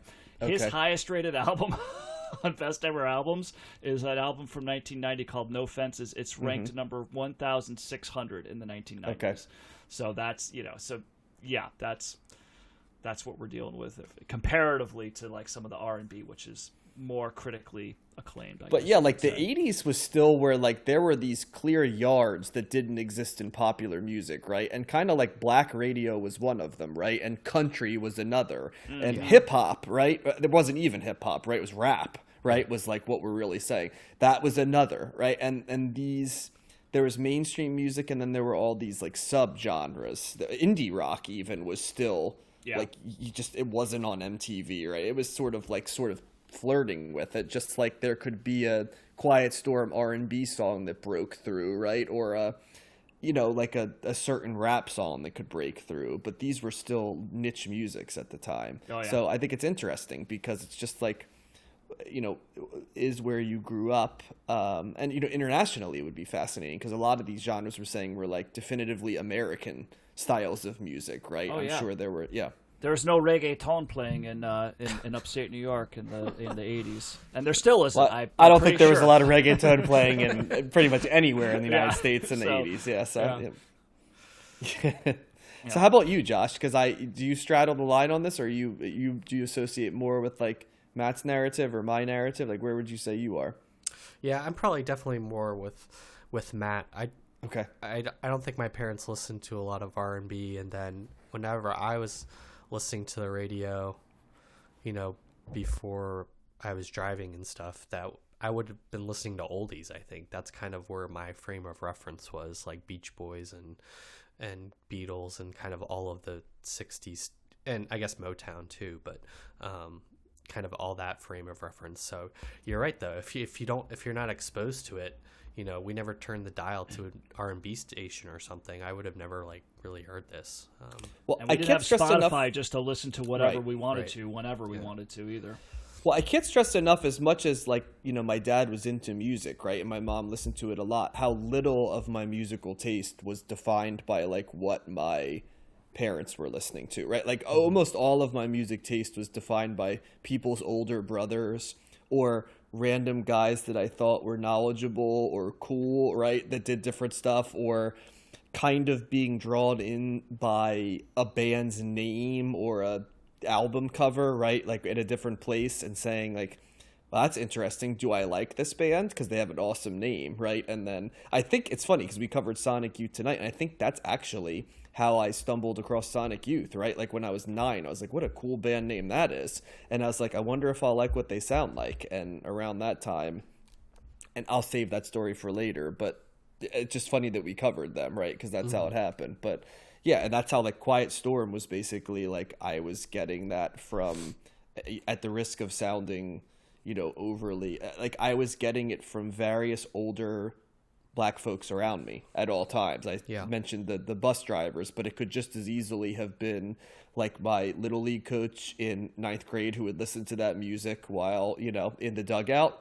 Right, like I think Yeah. of Quiet Storm there because that was played. There were just all these guys, right? And it was like, oh, like these guys listen to you know R and B, you know, like certain people listen to like oldies, like R- Motown right. or 50s mm-hmm. stuff, or like certain people listen to you know like uh, Led Zeppelin, right, or Grateful Dead, right? Like it's just I don't think I process this anymore. Of oh, okay, this is a thing that lots of people listen to. So yeah, Well, I think too that you kind of grew up in a more like urban city environment than than I a little bit more, sure. yeah, yeah, for sure. So I think that you know you're just that brings a certain type of I don't know exposure that uh, you know you know when we were all in DC together, you know Mm-hmm. you just hear people playing music in the Yeah. city when you're walking the city and stuff like that. So I guess Yep. you just hear it more. And that's what I'm saying. It wasn't like I sought it out or like, oh, I'm so worldly. I think it's Yeah. just you're just you can't help but notice, right? When you're around more people of different cultures, that you hear more stuff, right? And that's kind of you Yep. know that's why I think hip hop and rap appeared on my thing because I was near Yes. New York, right, which was one of the centers, and I was around a lot of people who would say from an early time in their life that their favorite music was rap music, right? And so, yeah, it just was like it, I- don't think there was ever a part in my childhood where I didn't know plenty of people who said their favorite music wasn't, you know, gosh, like when I was starting, right? It would have been like, you know, Rakim and KRS One and stuff like that, right? Would have been the people that, yeah. So, hmm so, yeah. But thumbs up for me on this one. I enjoyed it. Yeah, th- I, yeah, thumbs up for me too. I- Oh, you changed. Look at that. well, what I'm did I still say in the- before? Thumbs in the middle. You the said in middle. the middle. Oh, I'm well, staying yeah, in the I'm- middle. Okay, I'm sticking to my guns. I like I'm John, s- I liked everything that John said, but I'm still in the middle. I'm this. thumbs in the middle, trending upwards. I think you know me well enough, Matt, to know that I'm rarely ever trying to convince you. I'm just spouting off at the mouth with whatever I feel. So I, I always appreciate that. No, it all makes sense. Listen. And it's it, Yeah. it's you're mm-hmm. you certainly a lot. Of, yeah, it's not just you know who you are as a person is certainly you know has a lot to do with you know the environment in which you grew up and certainly your taste in pop culture that that does as well. So I just felt this album needed a little bit more, and I know both of you guys had more to say. I just had to drag it out of you a little bit, right? Yeah. Like a different angle, maybe than the yeah, album I, itself. and so. that's the other thing too. When I listen to music, I'm basically just listening to the the, the music. I'm not. I know you contextualize things a lot more Yes. than I do, John. It's like it's like well, not just the music, but where does this fall in line with like Mm-hmm. not just my experience, but just the overall landscape of music in general, and and and, and what's happening culturally and historically and all that stuff. And I'm just like, it sounds good, you know. I- well, no, and that's I mean, there's and there's stuff like and when you're passionate, you go, but it's like I don't like to drag stuff into contextualization all the time. Like it's like kind of like my lane, but occasionally when I'm getting shrug emoji, you know, I'm gonna like pull yeah, it past I was, shrug giving, emoji. I was you definitely know? giving shrug So- emoji. I was like, what am I going to say about this? Like, I don't. It, it, oh, it's in the middle. That. It's, And since I like this more than shrug emoji, I'm like, I'm gonna make sure that we have a conversation about this. So yeah. Yeah. So there you go. Okay. Uh, we are on to the second to penultimate, right? Penultimate. Penultimate. Penultimate, yeah. Yes, the T is soft. So penultimate, Matt's favorite word uh, segment right It's a here. good one. It is. It is, and it's probably the least well-known artist to the general public uh, that Yes. are listening, I would. I would concur with that. Uh, and that would be Um, the Waterboys. So yeah. Matt, tell us the Cool. numbers. uh, the the Waterboys comes in uh, with uh, "This Is the Sea" is the album that we're covering. Comes in at number 138 in the 1980s on Best Ever Albums, number 13 in 1985, number 912 of all time. Uh, it is the Waterboys' highest rated album on Best Ever Albums. It did not make Rolling Stone's list, and the Waterboys uh, it, they're ranked at number 405 of overall artist rankings. I know Josh gets the first take, but I'm curious, John, where did you come up with this one? Um, this one was on once again. We were a few albums short. I think it was like eleven, right, to make the full amount of episodes with the structure we have. And so Yeah. this was from one of the lists, right? Of uh, I don't know if it was Pitchfork or NME. Those are the two lists I used to kind It of wasn't flesh this post out a punk little bit. cards or whatever. No, it was not on that. No. It was it was fleshed in from uh, the top fifty albums, right, of the decade. Um, from one of those two publications. So that is how this ended up. Yeah. All right. Yeah, this is a band that I was not familiar with at all, and I had not heard any of these songs before. So it was a it was a real blind spot from me. I would describe this album as kind of having a big sound. They they reminded me of that lane that U two is was in that I think they Waterboys were trying to go for. They had this this the lead singer has this big kind of powerful voice. They have a lot of instrumentation in the album, a lot of like horns and piano and uh, different percussion and like keyboards and synths. I think all kind of create this big like uh, not cacophonous sound, but full sound and it, the it kind of like big emotions and like big um almost in the same way too that like um tears for fears was in in some ways like kind of really like going for it musically. Um i don't know. It just it just felt like when i was listening to it they were like out front and center like giving it all all they've got in some way, and and that's how I would kind of describe this album. I think there's some um maybe also some kind of uh I don't know, like like Van Morrison vibes or something. I think they're trying to kind of it's got a Britishness to it that uh, is a little nostalgic, and they're also um, you know writing about love and and uh, I don't know, kind of kind of British in the way that the Kinks were as well. Um, it's it's got this quality that I can't quite put my finger on, but um, I enjoyed the album, and um, but there wasn't really like kind of some strong. There wasn't really like a big single on this for me that jumped out that like said, "Wow, this is like the hit." Like I'm surprised I didn't hear this somewhere or something like that. All the songs are pretty good, but they weren't like great to me, it, or there wasn't like one real standout track for me. So I'm I'm curious kind of like what the legacy of this band is and like kind of what their influence is, you know, it, it looking back, um, you know, after the fact, but but um, I pulled up the like like who they were influenced by. If you Okay. are curious about that, you said you're curious.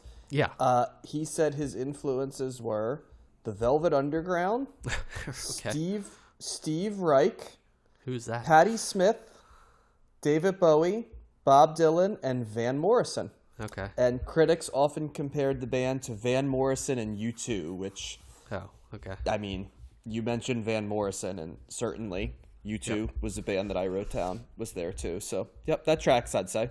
Okay. Who's Steve Reich? Have we talked about him before? Uh, he had a no, but he had an album. I, there's an album. I think it was like called Sixteen Songs or something like that that I know is well regarded. Um, but I couldn't tell you what it sounds like. I actually was hoping we would cover it a little bit because I hear about it a lot. But, um, Yeah. but yeah, I'm I'm not much of a reference for you on that, unfortunately. but yeah, overall, I found this album um, pretty pretty engaging, and uh, there's a lot of variety on it in terms of instrumentation. So um, yeah, thumbs up. I'd say a mild thumbs up for me on this one. Matt, what do you think? Yeah, so this came out of nowhere. I had never heard of these guys and um, was really pleasantly surprised. Um, it, this is a so my first reaction to this was this sounds oh my gosh this sounds like the Delta Spirit. I don't know how familiar you guys are with that band, but the the, the vocalist, the lead not vocalist, sounds just like the. Delta Spirit guy. Um, so if you ever if anybody's familiar with that, that's that's the immediate thing that I went to. Also this the sound of this record is definitely not of 1986 this is this is to me much more of a you know um kind of early you know mid 2000s you know to early to you know late 2000s kind of vibe um with just you know kind of more of a it's not necessarily alternative. It's definitely like a uh, Josh is right. It's it's a very full sound. It's a lot of anthemic um you know, kind of big sounds. Yeah. There's a lot of interesting instrumentation, notably like a lot of piano, a lot of there's some violin in here. There's and saxophone are kind of, you know, three instruments that they use interchangeably a, a- amongst you know more traditional drums, bass, guitar, and um, and it does weave in weave in and out pretty pretty easily. This this type of sound is certainly much more up my alley. Um, you know and uh, i just i really liked it from the start. I, I i would probably agree josh. I don't know if there was necessarily any song that stood out although i felt like the first the one two punch of the first two songs was pretty was pretty solid. Don't bang the drum and the whole moon. I, I really liked both of those. I love the way it ends with the the more the acoustic guitar with this is the sea. I thought that was kind of a you know it's it, as it, it's it's an anthemic song with like a, with an acoustic guitar as the driving you know instrument behind it, which is kind of an interesting thing. But a lot of energy, great rock music. Um, I wouldn't say it's necessarily breaking down any barriers or, or reinventing anything, but just just really solid songwriting, I think, and um, and it kept me interested throughout.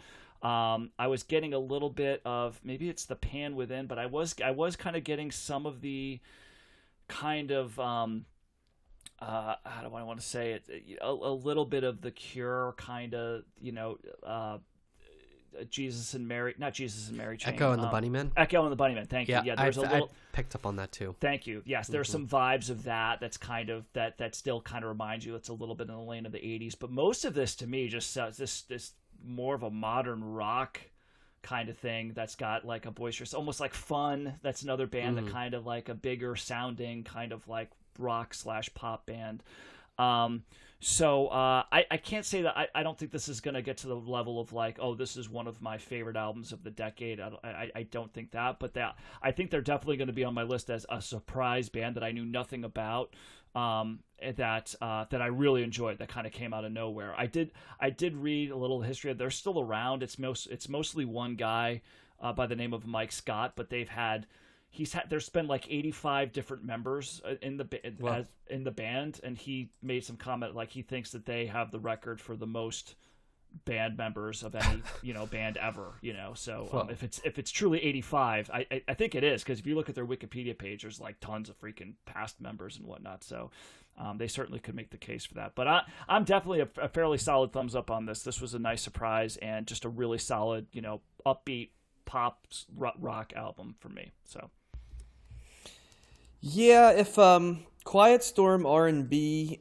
and um you know discordant guitars matt are kind of like a little bit of your challenge. Like the genre of like celtic tinged like rock mixed with like springstonian era Yeah. like bombast and like Yes, mild bombast is a good sax i'd say. I, I didn't hate this album but this is the very definition of an album when it was done i was like okay so we covered that. And like i i I, I, don't want to be dismissive and I'll try to go back. Like but like this is the very definition of an album. It's like yeah I'm never going to be re- revisiting that album again. Like it just it's a lot of hallmarks that are like tough for me. It's like the I felt like the drum like every single track was like just hitting the drum Yeah. and then like when it got to that it was like you know like the fill like with the rapid fill and it was like by the eighth time I'd heard that like drum pattern I'm like there just was nothing really interesting going on on the drums for me.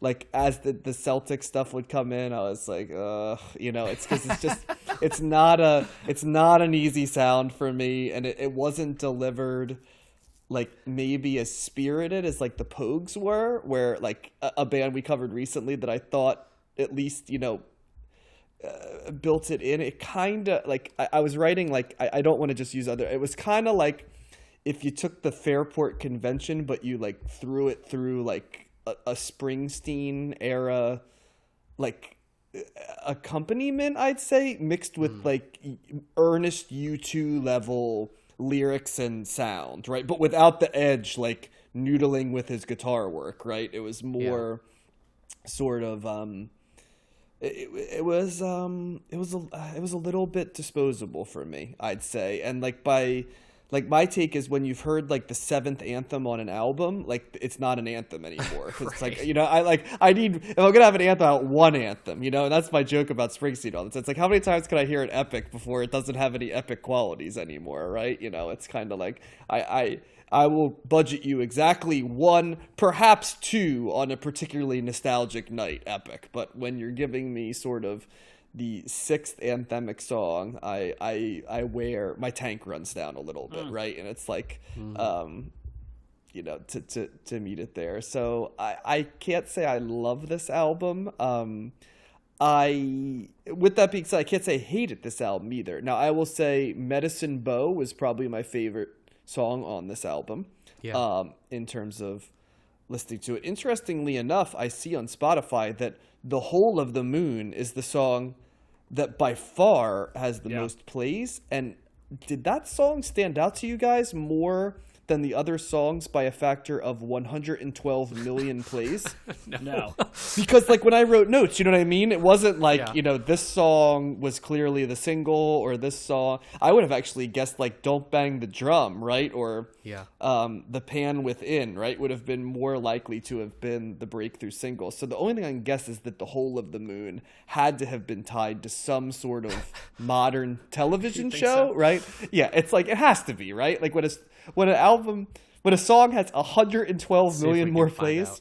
Yeah. Yeah. that's what I'm saying. So that had to have been played somewhere and connected with people. So Um, but yeah, as soon as I heard this, I said Matt's gonna love this, and Josh will probably have a mixed opinion, but lean to the favorite. And I don't want us to be that predictable, but um, Sometimes we are. sometimes we have our tendencies, right? And we have to be honest about what our tendencies are. And uh, I definitely think there are things in this lane that are there, but like even kind of the stuff you were saying, Matt, like it's like fun, and I'm like, oof, that Yep. that almost sounds like a like a pejorative term, right? Like a threat. Yeah, it's like if you'd said to me, listen, I think you might like this. It's like fun, right? I will never forget that it, they will remain nameless, but someone one time who is very dear to me, right, s- uh, was trying to connect with me on music, and I remember they very earnestly said to me and said, "I think that you'll like this band. They're very similar to." Um, they're very similar to like I think a lot of stuff that you like. Their name is Fun, and I remember saying, "Oh, it's really cool that this person tried to connect." I remember listening to Fun, and it's that terrible feeling you have when you realize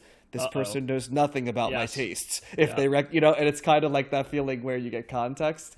Um, so I just wanted to share that story because it's funny. So like when somebody says that, or it's like. I don't know if you want to say that, Matt. That's like basically gonna. Pro- this album didn't deserve that level of blasphemy, right? So, um, but it also resides a little bit in that anthemicness that you know became like Mumford and Sons and Oh, yeah. Lumineers later. You know, like Of, it, it of resides monsters and men, I Yes. think. of monsters and men. Yeah, yes, all that and stuff. Yep. Yep. that is um I think I can say a, a difficult genre for me. I would say um is that it is a channel turn genre for me. I would not say that I wanted to turn this off. I it was certainly uh, un uh, um un uh, threatening enough and uh, not Inoffensive? so un- inoffensive. Yes, is the word I'm going for. But yeah, it um there just nothing there was nothing transcendent enough that that brought me in and I did think that some of the the hallmarks of the sound started repeating themselves after a while Yeah. and not necessarily a good way. Yeah, No, I would whether it agree be with the that. I think- drums or the sax or the the the yearning earnest like belting not belt like uh, you know earnest I'd say Yeah. lyrics yeah No, and I think I, you're probably right that the um, it- it would have it would have done better. He would have done better to kind of have thrown more um, uh, uh, like slow it down a little bit or take some stuff take some stuff off of it. Um, you know, to, to, to mix up the uh, the the variety of, of what you're hearing. Um, so I get that, and I think that that definitely probably knocked it down a peg or two for me because it's There- kind of like, wow, you're just getting. It's like it's it's it hits. It starts off at like a like an eight or a nine, and it just it hovers in that range basically throughout the entire record. So Right. It That's is a good way better if a, it. if if an album can kind of fluctuate with that, and I think I still like that eight and nine, like uh, generally speaking, and Mm-hmm. that's why I'm glad it's not a, it's not a terribly long record. Although there's a couple of songs in here that hit the you like like people mark. like Frank Turner too, who I also Oh, think yeah. shares some te- some characteristics with this type stuff, right? So I think he's way better than this though. But Well, yes. yeah, I'm just saying it, it resides a little bit, right? He, I figure he's, I feel like he's always either eight or nine, and unless he's singing his wistful ballad, and then he's Yeah, down no, at two or three, he, right? he yeah. mixes it up way more, but yeah, he's got he definitely has the earnest nature that the Springsteen like Yes. kind of like Yes. if you if you ever see the live show, I don't know what this these guys are like live, but you know sometimes you get that the interaction with Mm-hmm. Right. the crowd and trying to like this is the moment we're all in this Yes. moment now and let's you know kind of trying to We're all here type of- together, yeah. Yeah. Like there's a like like there's a lot of and, yeah there's a lot of lyrics like on this one, like the whole of the moon. You were there at the turnstiles with the wind at your heels. You stretched for the stars, and you know how it feels. Not like awful, right? But like also like to me, it's the type of like it's the type of lyrics, right? That I know you said earlier that you found like Kim Gordon at times pretentious, right, with the spoken word, Yes. which I get, Yep. right? But to me, I, I think for me, it's more like interesting, right? Whereas this is sort of like I would look at someone who like put those lyrics up on a wall and stuff and kind of be like. What is that saying? You know what I mean? Like, it's not bad, right? It's a pl- but like, what is that like yeah evoking in you, I right? You know what I mean? Like what what does how does it move you or drive you, right? And if someone's like, uh, you know, like I just there's a lot of lyrics like that, so I just look to see what can I write down to do. It's a it, little so I just picked schmaltzy. Yeah. It's fine. It's inoffensive, but it's like, like let's just put it this way: the lyrics are not a plus one in this package for me. Yeah. and that's not would would make me gravitate towards it anyway. But yeah, I So know where do you all- guys stand on the thumbs up, middle? Because Oh, you know, as up. we Uh, try this to archive our stuff. Yeah, no, this is definitely a thumbs up for me. It's not like a way up. Oh my god, is amazing. But like, it's a it's it's a thumbs up in the in the realm of like, I'm glad I've I've. I, I now know another band that I never heard of, and it's from this is from 1986. Like, re, like that, that's the other thing. It doesn't sound like that at all. It sounds way more modern to me than that. So, uh, I like the I like these types of surprises. How Yeah. about you, Jess? Yeah, I'm thumbs up. Um, it's I was kind of doing a little research while you guys were talking, and this is by uh, the whole of the moon is by far their most famous song, not just from the Okay. historically, not just from the the Spotify plays, but it was um, their most popular song in the UK also. Um, Wow. and it appeared in this movie in 2019 on Netflix, the holiday movie called Let It Snow, which is a, like a teen teen movie as well, and the two leads play the song in a church or something, and uh, so maybe that Okay. was why some. Maybe that's why uh you know it's got a lot of plays uh, recently. Maybe people revisiting it or And something. I think I think I could see why that's the big song. I mean, it didn't. I, I would agree, John. I don't think it stood out to me as being like, "Wow, that's the song." But like, if you just think of it, like the bouncy nature of it, the piano, like Yeah. in the forefront, just the kind of, it, it, it, it there's some. I, I get it. I, I, I get why that would be it. You know. Um, but I also think that there could have been a couple of other songs on here that would have been like that as well. But it's it's not terribly surprising that that's the hit. Well, and obviously my scale is a little bit more complex or convoluted, depending on if you're being charitable or non-charitable to me, right? But um, I was gonna put this in like the neutral category for me, but then I have to put it in the not recommend for me because while it certainly isn't offensive, there's just people that do this style of music. I feel that just do it better, right? And it's not a mm-hmm. music Yeah. that hits my ear well, and so the combination of music that doesn't hit my ear well you know, for me, when you are a leader in the genre or you bring something to it, it can move it up for me that even if it's not my first choice, I can appreciate the art more and grow into it.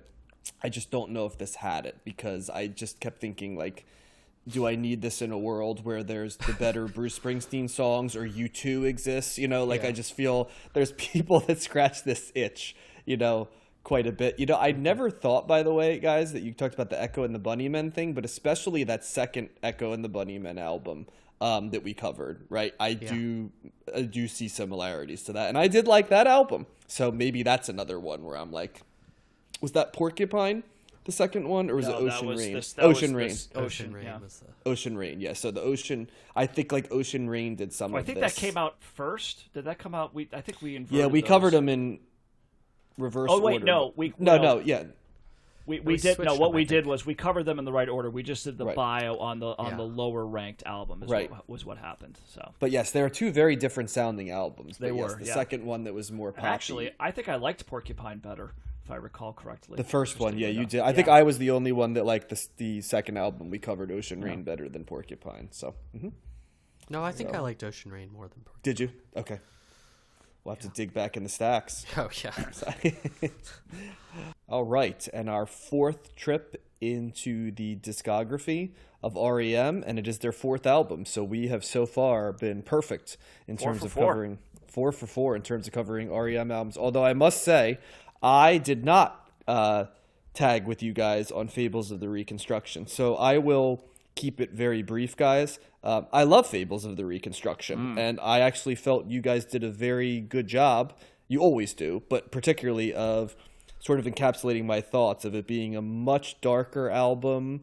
Um, I think of Murmur and Reckoning as being paired sets to some degree, right? Because Yeah. they're kind of doing the same thing. Fables is where you get to that thing where each REM album starts to have its own um, personality a little bit, and that's the dark. You know, I think the band almost broke up during that album. Um, they they went overseas and and recorded it, and I think they said that's the closest they ever came. And REM famously being the band that never broke up, right? Like Bill Berry leaves, right? But he doesn't leave because they break up. He leaves because of health reasons.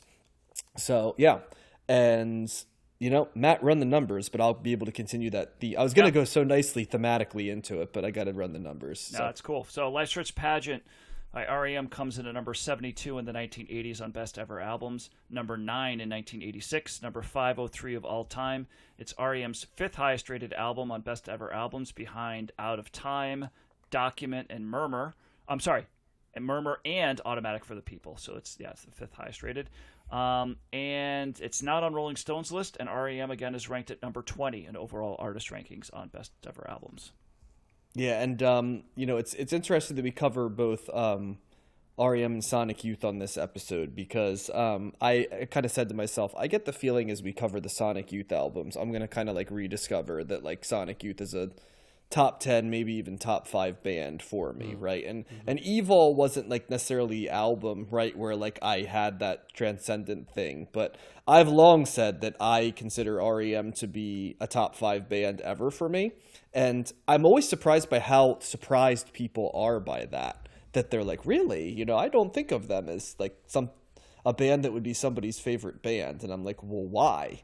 And like when i, I do albums like this i'm like even i'm even more surprised that people are surprised because like not only is there a chance that rem might be a top five band for me like there's days where i might say rem might be my favorite band you know in terms of their their volume of work and how much i like it uh and and the the sort of the balance of that or the volume of it uh because you know, if if uh, Fables of the Reconstruction is the album that's dark and moody and uh, you know uh, uneasy, right? Like this is clearly a response to that, where they're like, we're going to go poppier, um, not as poppier as they go later in the decade, but certainly bring back some of the elements of you know what was there in Murmur and Reckoning. Um, maybe not quite as jangly, I'd say, but. Um, but also thematically and lyrically, it's a more um, well. Michael Stipe is always sort of oblique, but um, That is and not- true. you know, it's like his his lyrics are always everything and nothing at the same times, right? And I, I think he's even said that like I, I don't I've never bought his idea that like the lyrics he just writes down they mean nothing. Like I clearly think they do, but they I've always felt that Michael Stipe's view like role as a lyricist and lead singer of REM is very much as like a like a, a mood setter, right? Like he he sets the mood for the song, and then the rest of the band exists sort of around it. And there's some really good examples of that on this this album of songs that like hyena is is one that's like that and mm-hmm. fall on me these are songs where you get hyena gets like a frantic energy as you would expect from a song called hyena right? Like the flowers of guatemala has a sentimental vibe as you'd expect from a song called the flowers of guatemala right? Like fall on me is a is a contemplative song right? That that sort of uh, you know and and you have to remember michael stipe's always writing from sort of a an interesting point of view with love songs right? Because he's writing songs as a as a gay man right? But he's writing them universally right? So he's always working in sort of a a nondescript right? Like protagonist for these songs and relationships. They can be everybody and nobody at the same time uh, which also lends them the added credibility of the fact that they don't have to necessarily be romantic love. They can be love you have for anybody you love right? Whether it be a family member or a friend or just a concept right um, but yeah there's I I always love albums like this one because if you were to name 15 REM songs that you know, I don't know if any of the songs on this album would be any of the 15 that most people would put down, right? Because there's not that one definitive REM song on this album. But there's many, many people who will say that this is their favorite REM album, which I can't think of many bands that can do that, right? Where like one of their top 15 songs is not on an album, yet You don't the album you don't think "Fall on Me" would fall would be in that would be the song on this record? like if you listed 15 REM so let me do an exercise with you. Uh, allow me to do a little bit of a masturbatory exercise right here. Let me see if I can get to 15 songs that we agree on would be ahead of that in the general population okay? So we got easy ones right? Like losing my religion certainly would be ahead of it right? The end of the world as you know it right to stand right this one goes out to the one i love right would definitely be above it everybody hurts mm-hmm. i think would be above it right so that gets us to what five Yep. Yeah, Okay. and so that that's fine. Uh, is there any? I mean, I just went with the ones that are pretty. I'm, I, I, think- I, I don't know if we need to go through like every single Yeah, song. I'm not just saying- I, I could see somebody coming up with like in general Yeah. like that that if you're just I'm just saying if you're gonna pick a song on this record that would be it and that was and I don't think it And would that be was the a, single, right? I don't think it's a huge Superman. stretch to say that you know "Fall on Me" would be a song that a lot of people would be familiar with. That's all. But I, but point taken, most of the songs on this record, I would agree with you that don't. but that it's closer to 15 15 than it is to like seven. Would you agree with that? You're Uh, just saying. I think you're just yeah. saying the singles aren't as strong uh, compared to other albums. I don't think if it's song, it's just it's rare that you find an album where, like, I mean, they certainly like tell me what the "Fall on Me" al- uh, video was about. oh, I You know, agree. you can't, right? Because there's there really wasn't one, right? And that's what I'm saying. And there were others. There were other, um, like I think like Driver Eight, right? For Fables, Yeah. kind of has that view too. But like Driver Eight to me would show up on people's list as a REM song ahead of like Fall on Me, right? And that doesn't. That's not their I don't know if I'd artistic that, merits. but I, yeah, Well- we might be splitting hairs here, but I, I Yeah. I, I think "Fall on Me" to, is just is is a relatively big song for REM. Hmm. Not their biggest, but but I think I don't think it's I don't think it's out of nowhere. I think it's definitely a, a, so it is song definitely it is definitely the so we'll use spotify right spotify has it as having 11,439 plays okay. so let's um let's go into fables right that's probably because we we use driver 8 right which would be the corollary to that okay so i'm going in right now to fables to check to see the total plays for this is supposed to go quicker for me along the way, but it's just it's taking a sweet time. It's definitely to- not in the top ten. All the top tens are like stuff from Out of Time and Automatic from the People. Right. You know, So Um, Driver Eight has seven point seven million plays. So by that, right, that you would you would be right. Fall on Me comes a little bit ahead more. of Driver Eight. What about Superman? I mean, I think a Fall on Me as a as a song that would come up earlier than Superman. Yeah, I would in terms of like uh, the general. Yeah, but I mean, Anyway, I don't have to guess get bogged down yeah. with that, No, it's. yeah. I mean, it's it's a good thing though because it's it goes to our assumptions, right, of what people are listening to. But they kind of fall in that same lane in terms of where they're at. But Mm. I I guess where I'm at now is that you're starting to see the REM that becomes the massive band, right? Mm-hmm. Because this one definitely has more songs that you're you're saying to yourself uh, this could play on mainstream radio, right? And the the indiness, right, of REM is starting to blend into the the large video friendly, you know, band, right? That eventually becomes arguably the biggest rock band in the world for a couple of years. Um, and and they kind of sneak up on you, right? Because they always seem small even when they're large. it's kind of what I think about REM, right?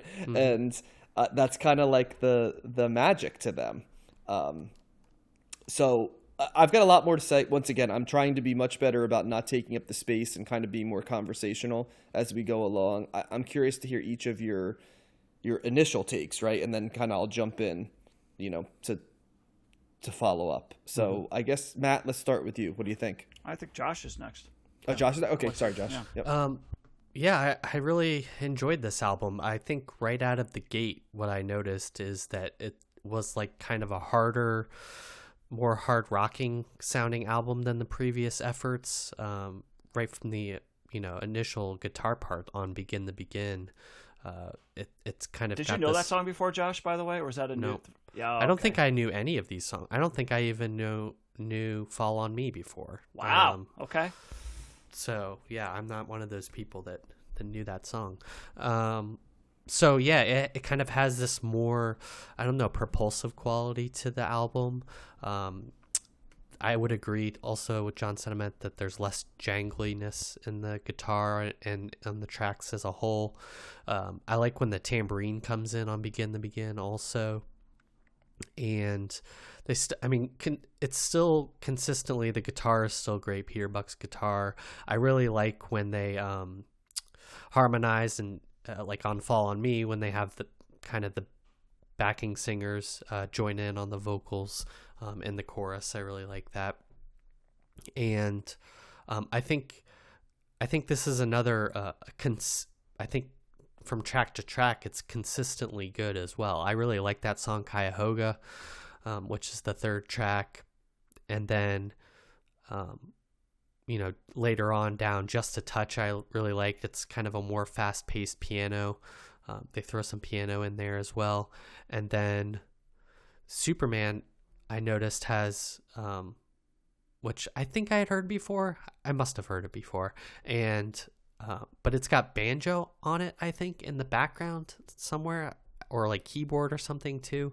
Um, it's kind of got some interesting things I didn't know uh, notice about it, other than Michael Stipe, you know, just kind of singing the the "I am Superman" um, line.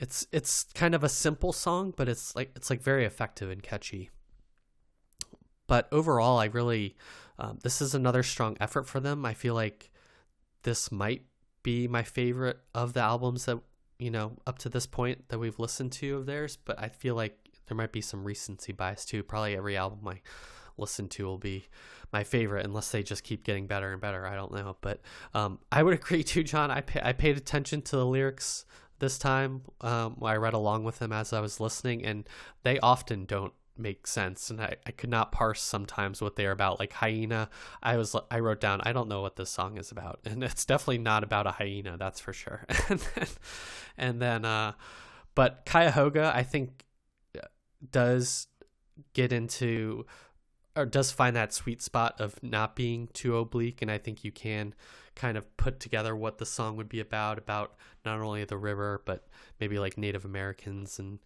uh, things like that. So I think from a lyrical standpoint, it's it's nice when they're you know kind of poetic or a little oblique, but you um, can still figure out or you know there's still some sort of like message or or underlying thing um, to I it. think like going to that idea of evoking a feeling, right? Like I Yeah. think hyena isn't supposed to be about a thing; it's supposed to be about like the feeling of being a hyena. You know what I mean? Like because hyenas are, you know, yes. kind of, you know, they're you know they're kind of frantic, right, and stuff. Yep. And even if you hear that like chorus where it's like hyena, you know, it's kind of like the idea of being like you know Yeah. chased by or being a hyena, right? So they he does that a lot, right? Like Mm-hmm. it's kind of the the vibe, as kids would say nowadays, right? Yeah. As opposed to yeah. hmm I also liked Underneath the Bunker, which is kind of the last track on the on the uh, A side. It's an instrumental. It's kind of almost got like this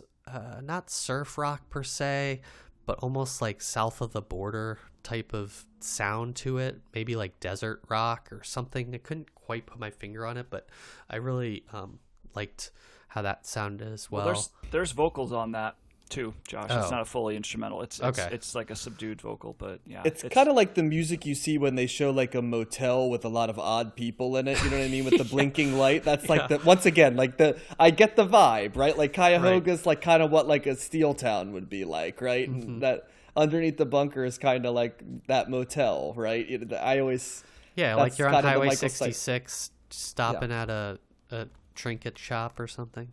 Yeah, and there's a guy at a motel, right, who's like half asleep, and Yeah. you know he's he's married to like either a much larger or a much smaller woman. You know what I mean? kind of like yeah. yeah.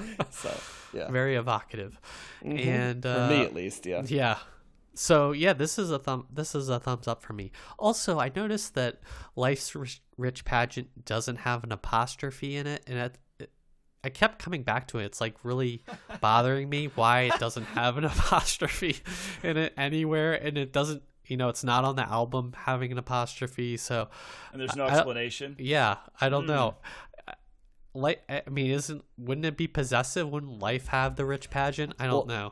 I guess maybe life is not a rich pageant, right? Like life's like Like multiple lives have rich pageant. well, like, pageants. maybe it's the Lives, life- L-I-V-E-S. Maybe it's the life's rich pageant. You know what I mean? As opposed to life, because you're saying wanting it needs to be possessive, but maybe Yeah. life's is the proper noun, right? Oh. So, like life's, life's- rich is the proper noun, and pageant is yeah. oh, So, I see. Like life's Yeah. is a name. life's rich. You know what I mean? I don't know. I I mean, they don't do anything by accident, right? That's kind Yeah. of their. So, I'm uh. sure while you guys are talking, I can look up why. I'm So, just gonna now. I'm just gonna ruminate on that I never thought of Rich. Maybe you don't want to know the answer. This is so Yeah, it's not probably not you, be- Josh. it's probably it's not you to just let it sit there. You know what I mean with Yeah. no answer. That's like the anti-Josh. But maybe you should just let it sit there, and then you can inhabit Michael Stipe because that's what his answer would be. I do remember Josh was the first person that I ever like met that like really showed me that if you ever have a question, like you can get an answer to it immediately. Like I remember we were sitting down, like have a, you and I were like, well, I wonder what this is, blah blah blah. And we are like, ah, I don't know, it's just a weird thing. And Josh came. But I think like, half the time, later, you like, and I had didn't want answer. It's like, answers. all right, we can look this up anytime we want. You know. Half the fun was if there is no answer, you Yeah. both can be right at the same time, right? And Josh did not exist in that Josh shade was of like, gray. "Nope." Yeah. hmm Yeah. We think- have to have somebody be the definitive winner of this question. So yeah. Also, I think Life's Rich Pageant would be a good name for a racing horse. So that's if I ever hear that, I'm gonna bet on that horse. bet on Fair point. Patent. yeah. Um, But yeah, so- thumbs up.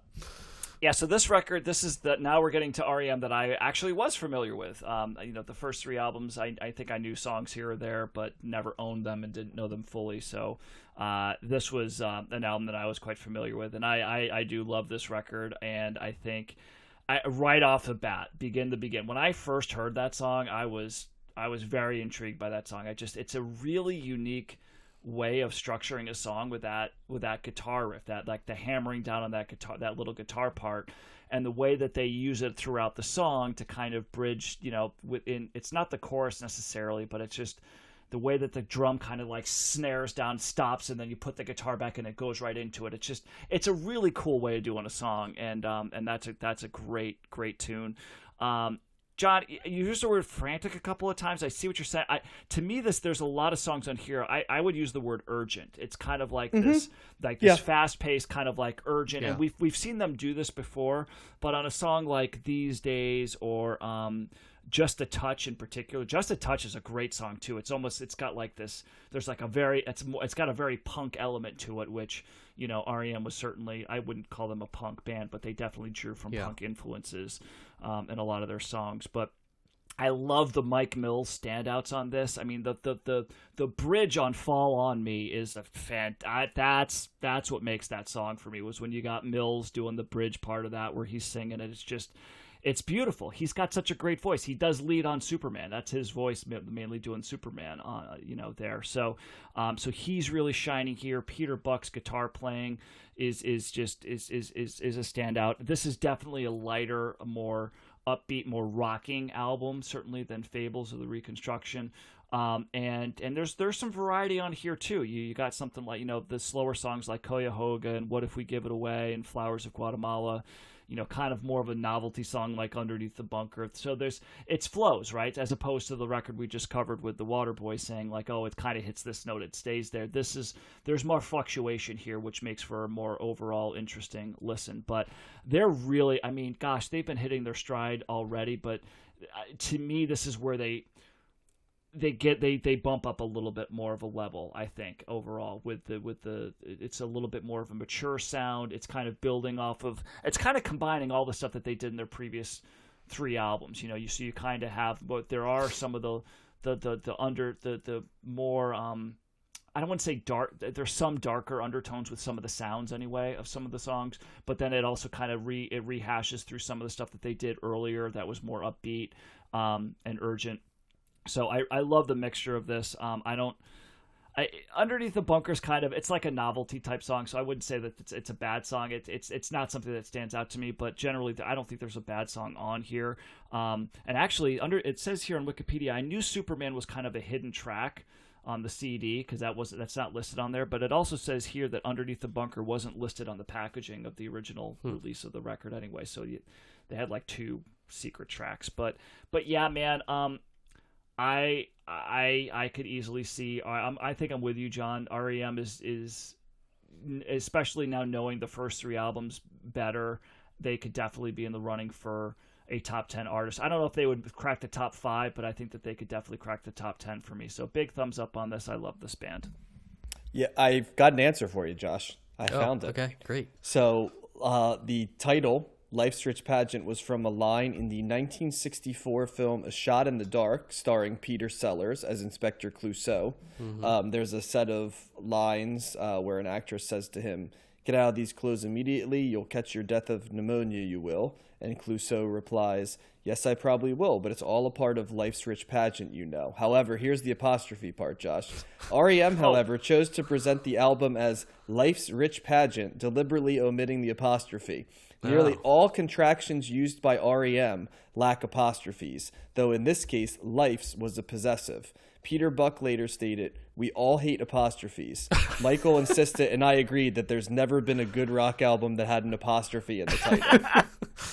So Wow. Wow. there you go. So It's credit to apostrophes you are not discover rock and roll, Josh. you discovermusic.com is where I got that from. So thank Wow. you for filling that in for me. Yes. I Answer. never knew that they hated apostrophes. Never even thought of that, so I will now.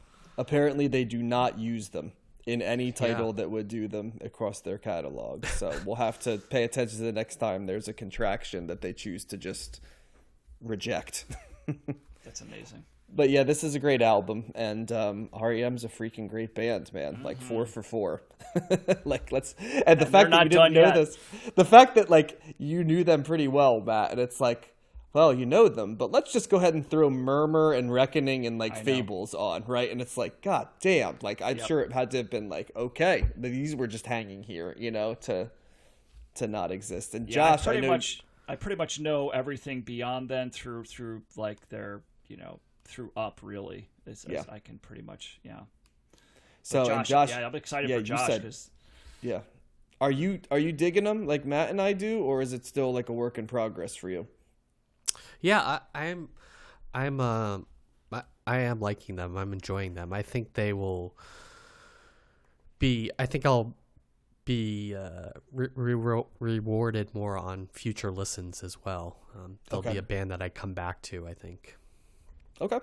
Yeah. Well, I also remember seeing. I just I remember I saw um I saw them play "Begin to Begin" with Eddie Vedder, which was awesome. And Oh, nice. Part members of Pearl Jam. Yeah, that was. I can hear Eddie Vedder singing that song Yeah. because of the the vo- like it's a little bit of a different singing style for Yeah. Michael Stipe, you know, and yeah, it's like it is more yarly than he normally is. Yes, so mhm. Yeah, it was it was great. Yep.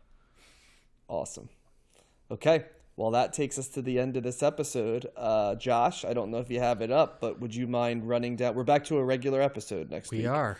Yep. So could you tell us We'll what we're covering? three in a row of regular episodes. Yeah, we are um, in 1986 and back to a regular bio episode. And John will be covering the Bad Brains I Against I, Mm. a DC classic. Um, Matt is covering Boogie Down Productions' Criminal Minded. Can't wait. Matt to hear is his covering bio. that. Wow, that's good. Matt. Yeah, yeah. And uh, I Matt and KRS-One, Yeah. Must partners in crime. Yep. hmm and then uh, uh, we're back to Metallica with Master of Puppets. Um, and I Wow, guess that's- I got a that's lot quite of the episode right there. bio on Metallica, so I better get writing, I suppose. I, when I when I imagine episodes like mapping them out, this remember I said like I wanted to work on putting episodes together that were more evocative. Like this is the type of episode that I was imagining, right? Like having Yeah. Bad Brains, Boogie Down Productions, and Metallica on one album. This is maximum edge for yeah, next thing. it So is Maximum Edge. I enjoy it. So uh, look forward to that one, and uh, look forward to um, meeting back up with you guys next week. Hopefully, everybody's feeling at hundred percent, and uh, we'll talk to each other and to you, the audience, soon. Combing the Stacks can be found on 13 different platforms. Viewer feedback can be sent to combingthestacks at gmail.com. You can follow us on Twitter at Combing the and on YouTube by searching for Combing the Stacks and throwing us a follow.